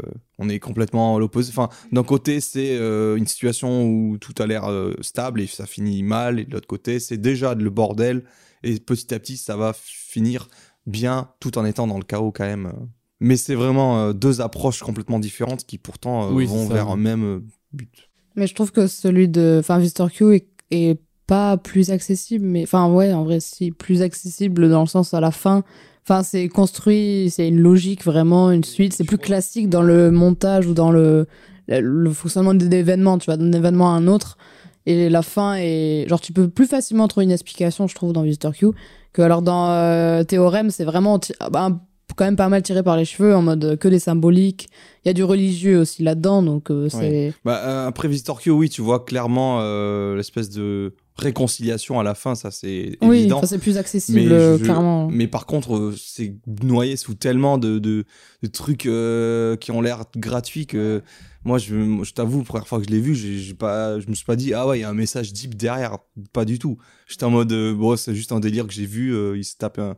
J'aurais pu avoir 16 ans et vouloir faire un court métrage où je veux juste choquer, choquer le bourgeois ou je sais pas quoi et je fous que des- de la merde comme ça dedans parce que ça me fait rire, tu vois. Genre, c'est un peu. Moi, je l'avais pris en mode, ouais, c'est un film de teubé, tu vois, juste. euh, Ouais, mais la fin, je trouve que la fin, justement, elle est quasi euh, divine aussi, en fait. Ce truc où c'est la mère qui alimente toute la famille avec ses seins et tout. Enfin, j'ai genre. Comment ça s'appelle ça déjà La Vierge et l'enfant, là, ce genre de figure. là. Ah oui, Ouais. oui, oui, c'est ça, oui. C'est clairement ça, sauf que c'est son mari. Et sa fille. Et sa Lol. fille, euh, ouais. Et sa fille, ouais. Qui, que le visiteur ramène chez elle en lui disant rentre chez ta mère. Mais au lieu de dire rentre chez ta mère, il lui fout une pierre dans la gueule. Ouais, j'avoue. Et même Arrête de aussi, faire le c'est- tapin. Ou même, tu sais, elle a aussi cette Ouais, bâche euh, bleue qui fait penser. Enfin, moi, ça fait penser à. ça peut faire penser ah oui, à un du coup, attends, la bâche euh. bleue, effectivement. Mais non, mais la bâche bleue, ça rappelle le bleu de, de, de Théorème, du coup. Ah oui, ouais. pas Ouais, fait je pensais lien, plus, euh, mais- tu sais, des, les tissus. Bon, je, je tirais euh, par les cheveux là. Je pense que le chef d'éco, il avait pas d'autre choix, il a, il a pris la bâche. Ah oui, les tissus. Oui, je vois ce que tu veux dire. Tu vois Genre euh, en mode, euh, en mode euh, la Madone qui va donner Ouais. le sang. Yep, yep, yep. Euh, puis voilà. Après, qu'est-ce que j'avais en point commun? J'avais marqué euh, dans les deux films une scène dans la rue avec des gens intrigués derrière. En fait, dans les deux films, il y a une scène. Ouais. Euh, la scène de Visitor Q, c'est dans quand il va chercher la fille qui lui dit rentre chez ta mère. Tu, tu vois derrière qu'il y a des gens, ils regardent comme ça parce que ça se voit que le tournage il est pas forcément préparé ou que tu peux pas, ils ont pas quadrillé une rue pour faire ça. Et du coup, t'as plein de gens qui Ah. passent derrière et qui regardent en fait la scène et qui voient qu'il y a un tournage et tout. Et ils Ah, ont rien à foutre là. Et dans Théorème, c'est pareil à la gare. Quand ils font Oui, la oui. gare, je pense que Théo- euh, Pasolini doit avoir l'autorisation de la gare pour tourner, mais il va pas euh, prévenir tous les voyageurs qui rentrent et qui ressortent qu'il y a un tournage. Et du coup, t'as plein de gens qui regardent la caméra comme des gros débiles, tu vois, alors qu'ils Ouais. sont en train de Alors, tourner un truc. Encore, je pense que j'ai pas remarqué à la gare, plus au début, euh, parce que ça faisait vraiment euh, docu là avec les patrons. Oui, mais le début, c'est fait exprès. La gare, j'ai pas notifié ça parce que je me dis, tu sais, on n'est pas encore dans cette société de l'image où, euh, en fait, tu t'as une caméra, tu sais ce que c'est. euh, Aujourd'hui, tout le monde a ça sur son téléphone et il y a les réseaux sociaux, il y a Internet. Donc, euh, dès que t'es filmé, t'es hyper euh, euh, conscient de l'image que tu renvoies et t'as pas envie forcément de te retrouver euh, dans tel endroit. Donc, euh, à l'époque, c'était plus facile de filmer des foules comme ça à la sauvage et t'avais quelques regards curieux, mais. Oui, complètement. Mais ok, j'avais pas puis vu ça. euh, après, euh, du coup, le côté caméra de vue aussi rejoint les images euh, un peu documentaires et tremblantes que peut avoir par certains moments Pasolini. Et surtout, en fait, la critique de l'image que je disais avant, qu'on a en introduction du film de Théorème, eh ben, elle se met en lien avec euh, le visiteur euh, dans Visitor Q qui tout le temps filme les choses et le père qui veut faire une sorte de reportage documentaire télé-réalité sur, euh, sur son fils qui se fait bully. Enfin, il y a tout un truc comme ça aussi, une sorte de critique de l'accessibilité à la vidéo. Mais il y a- y a, a par c'est limite, enfin, t'as les des sortes de sextapes euh, d'inceste bizarres. C'est Ouais. le moment où il découpe la meuf, c'est limite un snuff movie, tu vois, au final. Ouais. Genre, euh, il y a plein de trucs comme ça, tu vois, c'est. euh, Enfin, il y a vraiment une critique de l'image dans les deux films, je pense, et de ce que dit la vidéo, tu vois. Mais ce qui est marrant, c'est que bah, Pasolini, il a fait ça dans les années 60, euh, à l'époque où justement euh, l'image n'était pas du tout accessible, et du coup, il y a ce truc-là aussi où, il, c'est plus actuel chez, euh, chez Takashi Miike.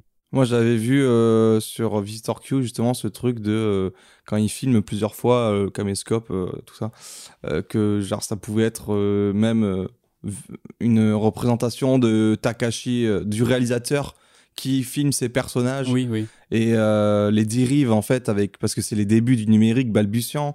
C'est un film qui est censé en faire un peu la promotion parce qu'il a tourné quoi en 5-7 jours assez rapidement, un budget ridicule, je crois, c'était à peine 40 ou 50 000 dollars.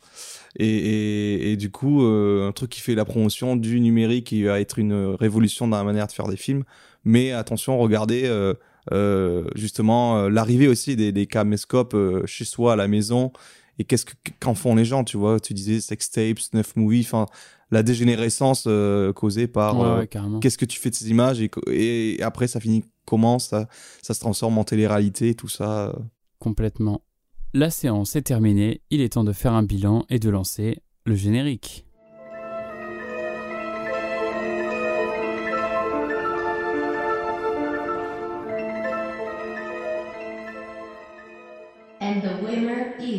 C'est le générique, c'est la partie finale, c'est la vie générale, c'est la conclusion, c'est les notes et c'est les prix décernés.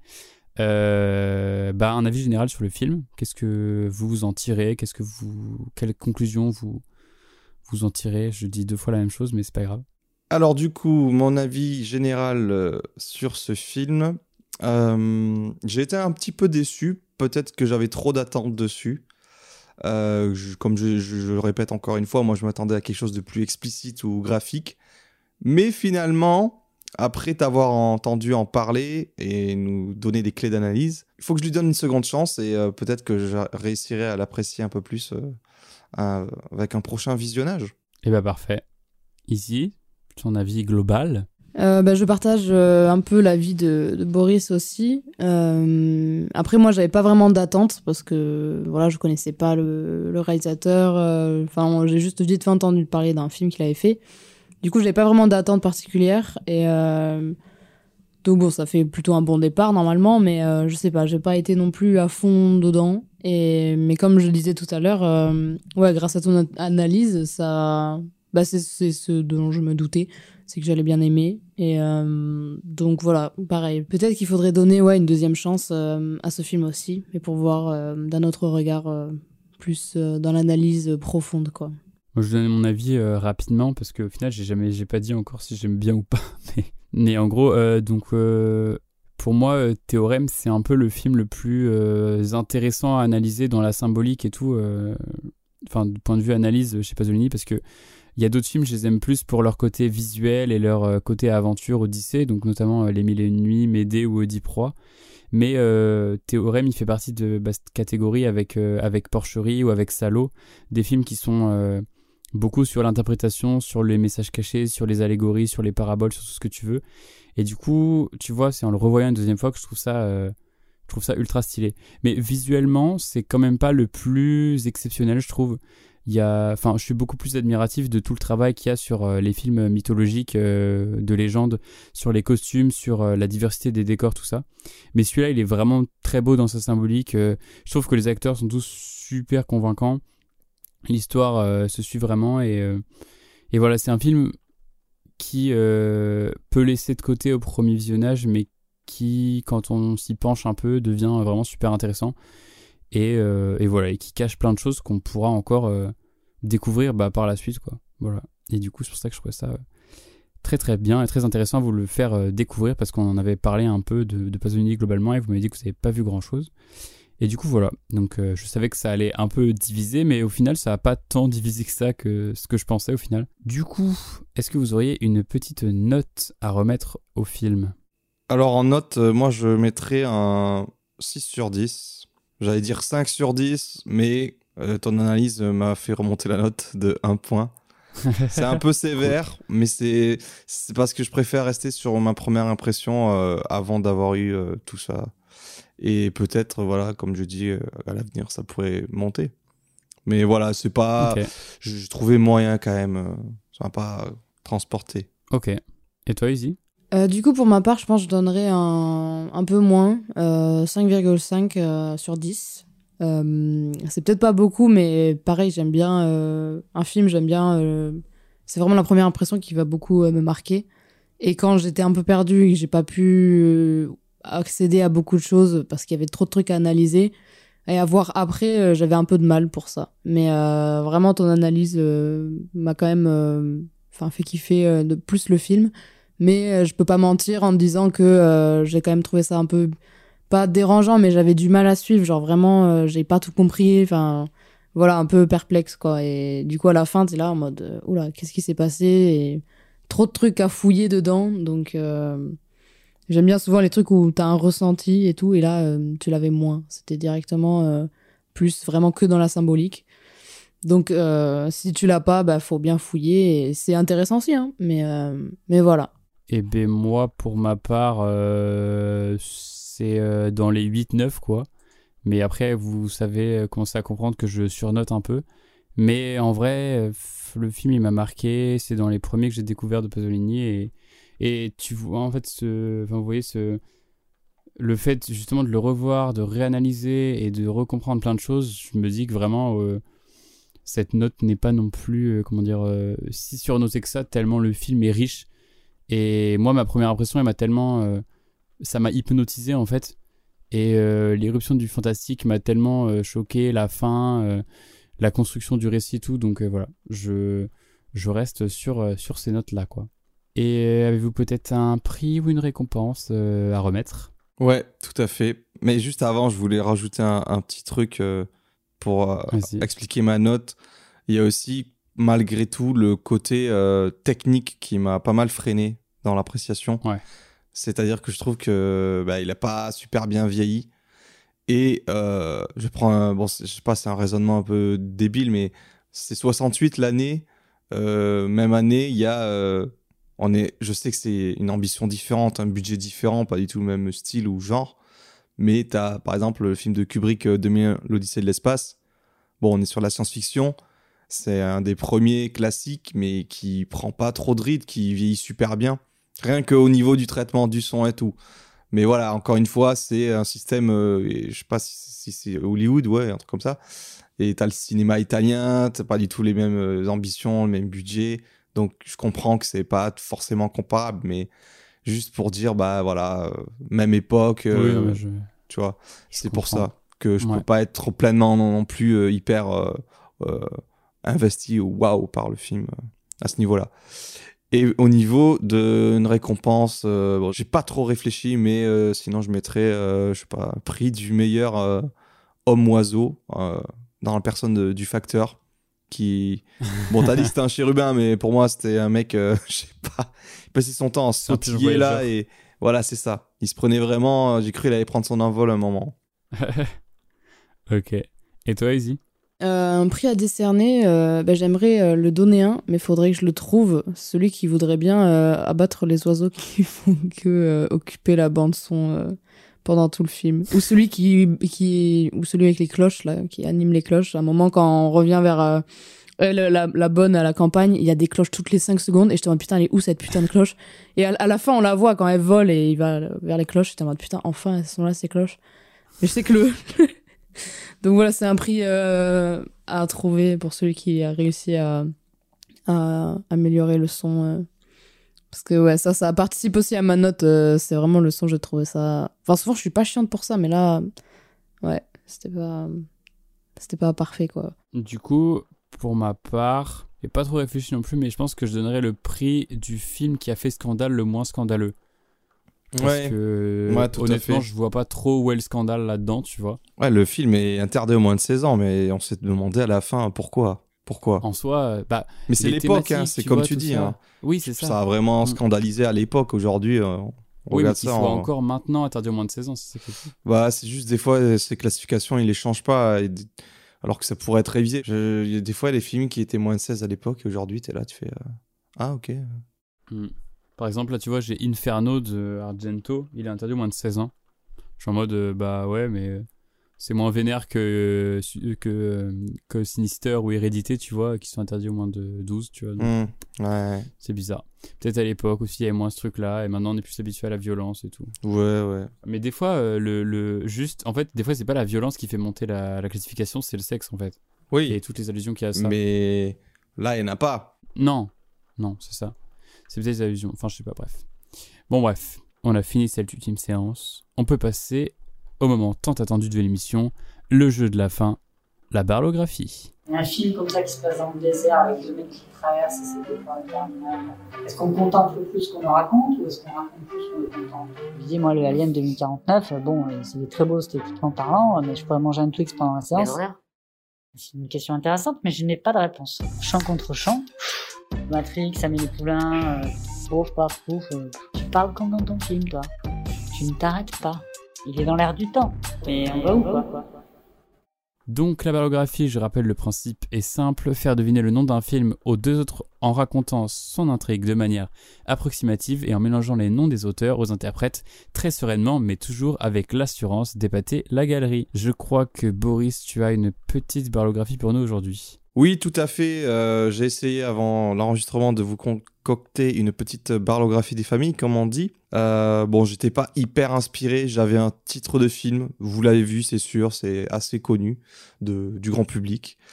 Euh, seulement, voilà, euh, essayer de, de tourner autour euh, pour euh, en sortir quelque chose d'amusant et en même temps pas trop qui dévoile l'intrigue. Voilà, je pense que t'es es plus doué pour ça, Zach. Donc euh, j'ai hâte d'entendre la prochaine fois que tu en auras une. Mais c'est parti, je vais me lancer. Vous êtes prêts? Yes. Oui. Ok, alors. C'est un film de science-fiction. Euh, Il y, a, il y a- un gars là avec une combi. Merci d'attendre euh, que je termine, euh, même si vous l'avez, s'il vous plaît. C'est pas très long, c'est pas très long. Donc bref, euh, voilà, c'est un film de science-fiction. Il y a un mec là, il a une combi. Euh, puis il voyage dans l'espace. Et là, il se retrouve dans un monde chelou. Euh, Il y a Sam Neill. Sam Neill, il se bat avec des dinosaures, contre des dinosaures. Ah non, pardon, je confonds. Je confonds. Mais euh, le mec, il a un il y a un gars, il a un chapeau aussi. Et euh, il y a un dino, mais euh, il est pas, il est pas méchant du tout. Il fait pas peur, quoi. Et puis genre, à un moment, il y a des soldats, ils font la guerre contre Mary Jane. Enfin, c'est pas, non, c'est pas Mary Jane, mais genre, c'est la même actrice. Mais pff, je confonds en plus encore. Mais enfin, ça ressemble. Le film, ça ressemble, mais genre, c'est moins méchant. C'est genre, genre, ouais. En fait, il y a, il y a tout un bestiaire dedans. Il y a pas mal de d'animaux, de trucs chelous. Il y a un cochon, il y a un chien, il a du ressort, le chien. Il y a même une pomme de terre qui ressemble à José Garcia, c'est dire. Bref, en fait, les deux héros, c'est genre, il y a John Wayne et Thomas Pasquet. Ah, non, pardon, je recommence. Ah, ok. Bref, les deux héros, c'est genre euh, John Wayne et Thomas Pesquet. Wow. Et ils se disputent tout le temps. Et à la fin, il y a Thomas Pesquet. Il se rend compte qu'en fait, c'est pas Thomas Pesquet, mais c'est une version Wish de Thomas Pesquet, Thomas Pastèque. Et ça, c'est triste. Bref, voilà. Et, euh, et en fait, euh, bah, je pense que vous avez trouvé. Ouais. Mais euh, en fait, il y a eu quatre films. Puis il y en aura un cinquième. ce que c'est. hein. Ah, tu sais pas? Ah, t'as pas trouvé? Non. Ok, bah alors, euh, Easy, dis rien pour l'instant. Ouais, ouais, je dis rien, Je je- donne euh, l'ultime indice en mode euh, bonus. En gros, c'est euh, c'est une saga de films. Il y en a déjà eu quatre. Et ils ont lancé un cinquième qui, euh, d'ailleurs, dans le cinquième, le héros, ça serait cette fois-ci un vibromasseur qui va chez le psy. Ça s'appellerait, tu sais comment ça s'appellerait, toi? Non, je sais pas. Bah, je vous dirai quand vous aurez trouvé, mais... Un vibromasseur qui va chez le psy?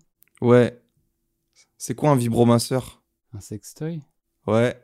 Et s'il va chez le psy, il y va pour faire quoi? Ah ouais, c'est un peu trop. tu Pour raconter son histoire. Non, mais mec, c'est. Non, c'est c'est pas possible. Bon, ok, Attends, je laisse pas d'autres indices, Non, mais c'est trop tard, c'est trop tard. Pense à Je Thomas pense- Pesquet. Je pensais t'allais trouver. Toi, t'as trouvé à partir de quand, Easy Euh, je Quand crois que c'était quand John Wayne et Thomas Pesquet, j'ai fait un mode Ah, mais attends. et en fait, quand t'as dit ça. patate, tout Oui, ça, tu l'as vu, oui. ça dit tous les animaux, le dinosaure, mais pas vraiment Ah, gentil. Putain, oui, ok, c'est bon, j'ai trouvé. Oui, oui, d'accord, ok. Ah ouais, oui. Et donc, euh, et donc le film, euh, ça euh, ouais, le cinquième volet, ça s'appellera Sex Toy Story. Donc c'est le vibromasseur Ah qui, qui va chez. ouais, putain. Voilà. Ouais, voilà, tu vois. Mais c'est marrant, t'as pas trouvé. euh, Ouais, Pourtant, non, mais non, mais j'ai cru qu'il y avait trop de trucs. Ouais, Ouais, au début, mais justement, euh. j'allais me griller quand j'ai dit ok, dinosaure, cochon, le chien et la patate. Pour oui, moi, j'étais en mode vas-y, c'est. Je sais même pas pourquoi je dis ça parce qu'il a une moustache. Et ouais, après Ouais. quand je parle de John Wayne, Thomas Pesquet, toi t'as trouvé, du coup je. Par contre, Ma- Marie-Jeanne, du coup, c'était qui? Ah oui. Alors ça, en fait, c'est. Euh, pas le truc. euh. Non, ça, je pense peut-être Zach, tu connais. En fait, à un moment, j'ai dit, euh, il y a des soldats qui font la guerre contre Mary Jane. Je sais pas si tu connais un film qui s'appelle Small Soldiers. Ah ouais, mais j'ai pas vu. Ok. Bah en fait, c'est un film pareil où c'est genre des jouets, euh, mais en mode euh, des jouets méchants qui attaquent les humains, tu vois. Et il y a l'actrice Mary Jane, enfin Kristen, euh, Kirsten Dunst, qui Mm. est jeune, qui joue Ouais. dedans. Et pareil, c'est Ok. juste que c'est une histoire de jouets, mais genre euh, Toy Story à côté, c'est gentil, tu vois. C'est. Ah, ok. Ouais, ok. Moi, je pensais en mode Spider-Man et tout. Tu m'as trop c'était- perdu. euh, Justement, c'était mais pour- c'est fait exprès. euh. C'était fait pour pas être trop évident. Ouais, c'est pas mal, c'est pas mal. J'avais- En fait, j'avais oublié l'intro du film. C'est pour ça que je comprenais pas pourquoi il allait Moi, je pensais que c'était un délire Star Wars de base. Après, tu parlais de dinosaures. J'ai fait attends, c'est Bah, moi, Jurassic au début, je me suis dit, après, c'est- euh, Au début, je me suis dit, c'est Gardien de la Galaxie. mais. Ah euh, ouais, je Ah, c'est bien, je suis content, j'ai j'ai réussi mon effet quand même. Mais attends, du coup, pourquoi il y a Sam Neill? Juste, euh, parce qu'en gros, il y a le dino dans Toy Story, là, je sais plus comment il s'appelle. C'est un T-Rex, C'est tu vois. juste ça Non, non, mais. Ouais. Et Sam Neill, il me semble. Donc, c'est le héros du premier Jurassic Park. Il a un chapeau à un moment. Il a un chapeau, Oui. peut-être, bah, en mode euh, Woody, quoi. Chapeau de cowboy, tu Ah, vois. d'accord, Du coup, c'était ouais, pour. euh, tiré par les Ah, bah ouais, je suis désolé, il fallait que je brouille les pistes un petit peu. Hein. Si, si, c'est pas mal. Et bien voilà, l'ultime séance touche à sa fin. Merci beaucoup de nous avoir écoutés. N'oubliez pas que vous pouvez nous retrouver sur à peu près toutes les plateformes. Spotify, Deezer, Apple Podcast, Google Podcast. Et là, je vais le faire avec l'accent italien parce que c'est plus que jamais d'actualité. Et tutti quanti. Et voilà, mais également sur YouTube. Mais avant de se quitter, on va faire un petit teasing pour le prochain épisode qui sera animé par Boris. Boris, est-ce que tu aurais quelques petits indices croustillants pour le prochain film que tu nous as choisi? Ouais, tout à fait. Après, j'espère que vous l'avez pas vu. Je pense qu'Easy, toi, tu l'as pas vu. Et Zach, je pense pas non plus. Mais on va en parler en off, de toute façon. Ouais. Donc, euh, les trois indices pour le film concerné, c'est documentaire, grossesse et Serge le Mito. Eh bien parfait. Boris et Izzy, merci beaucoup d'avoir été là pour co-animer cette émission de qualité avec moi. Merci. Merci.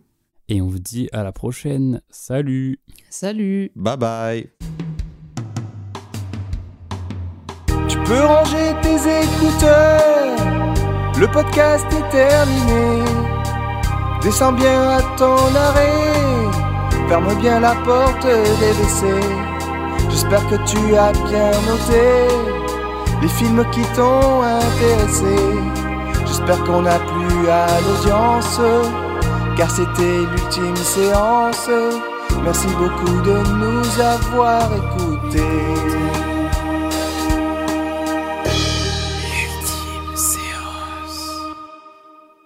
C'était bien de la merde Ah, moi j'ai trouvé ça fort intéressant. casse les couilles le texte, c'est ce genre de musique Peut-être que je reviendrai au prochain spectacle.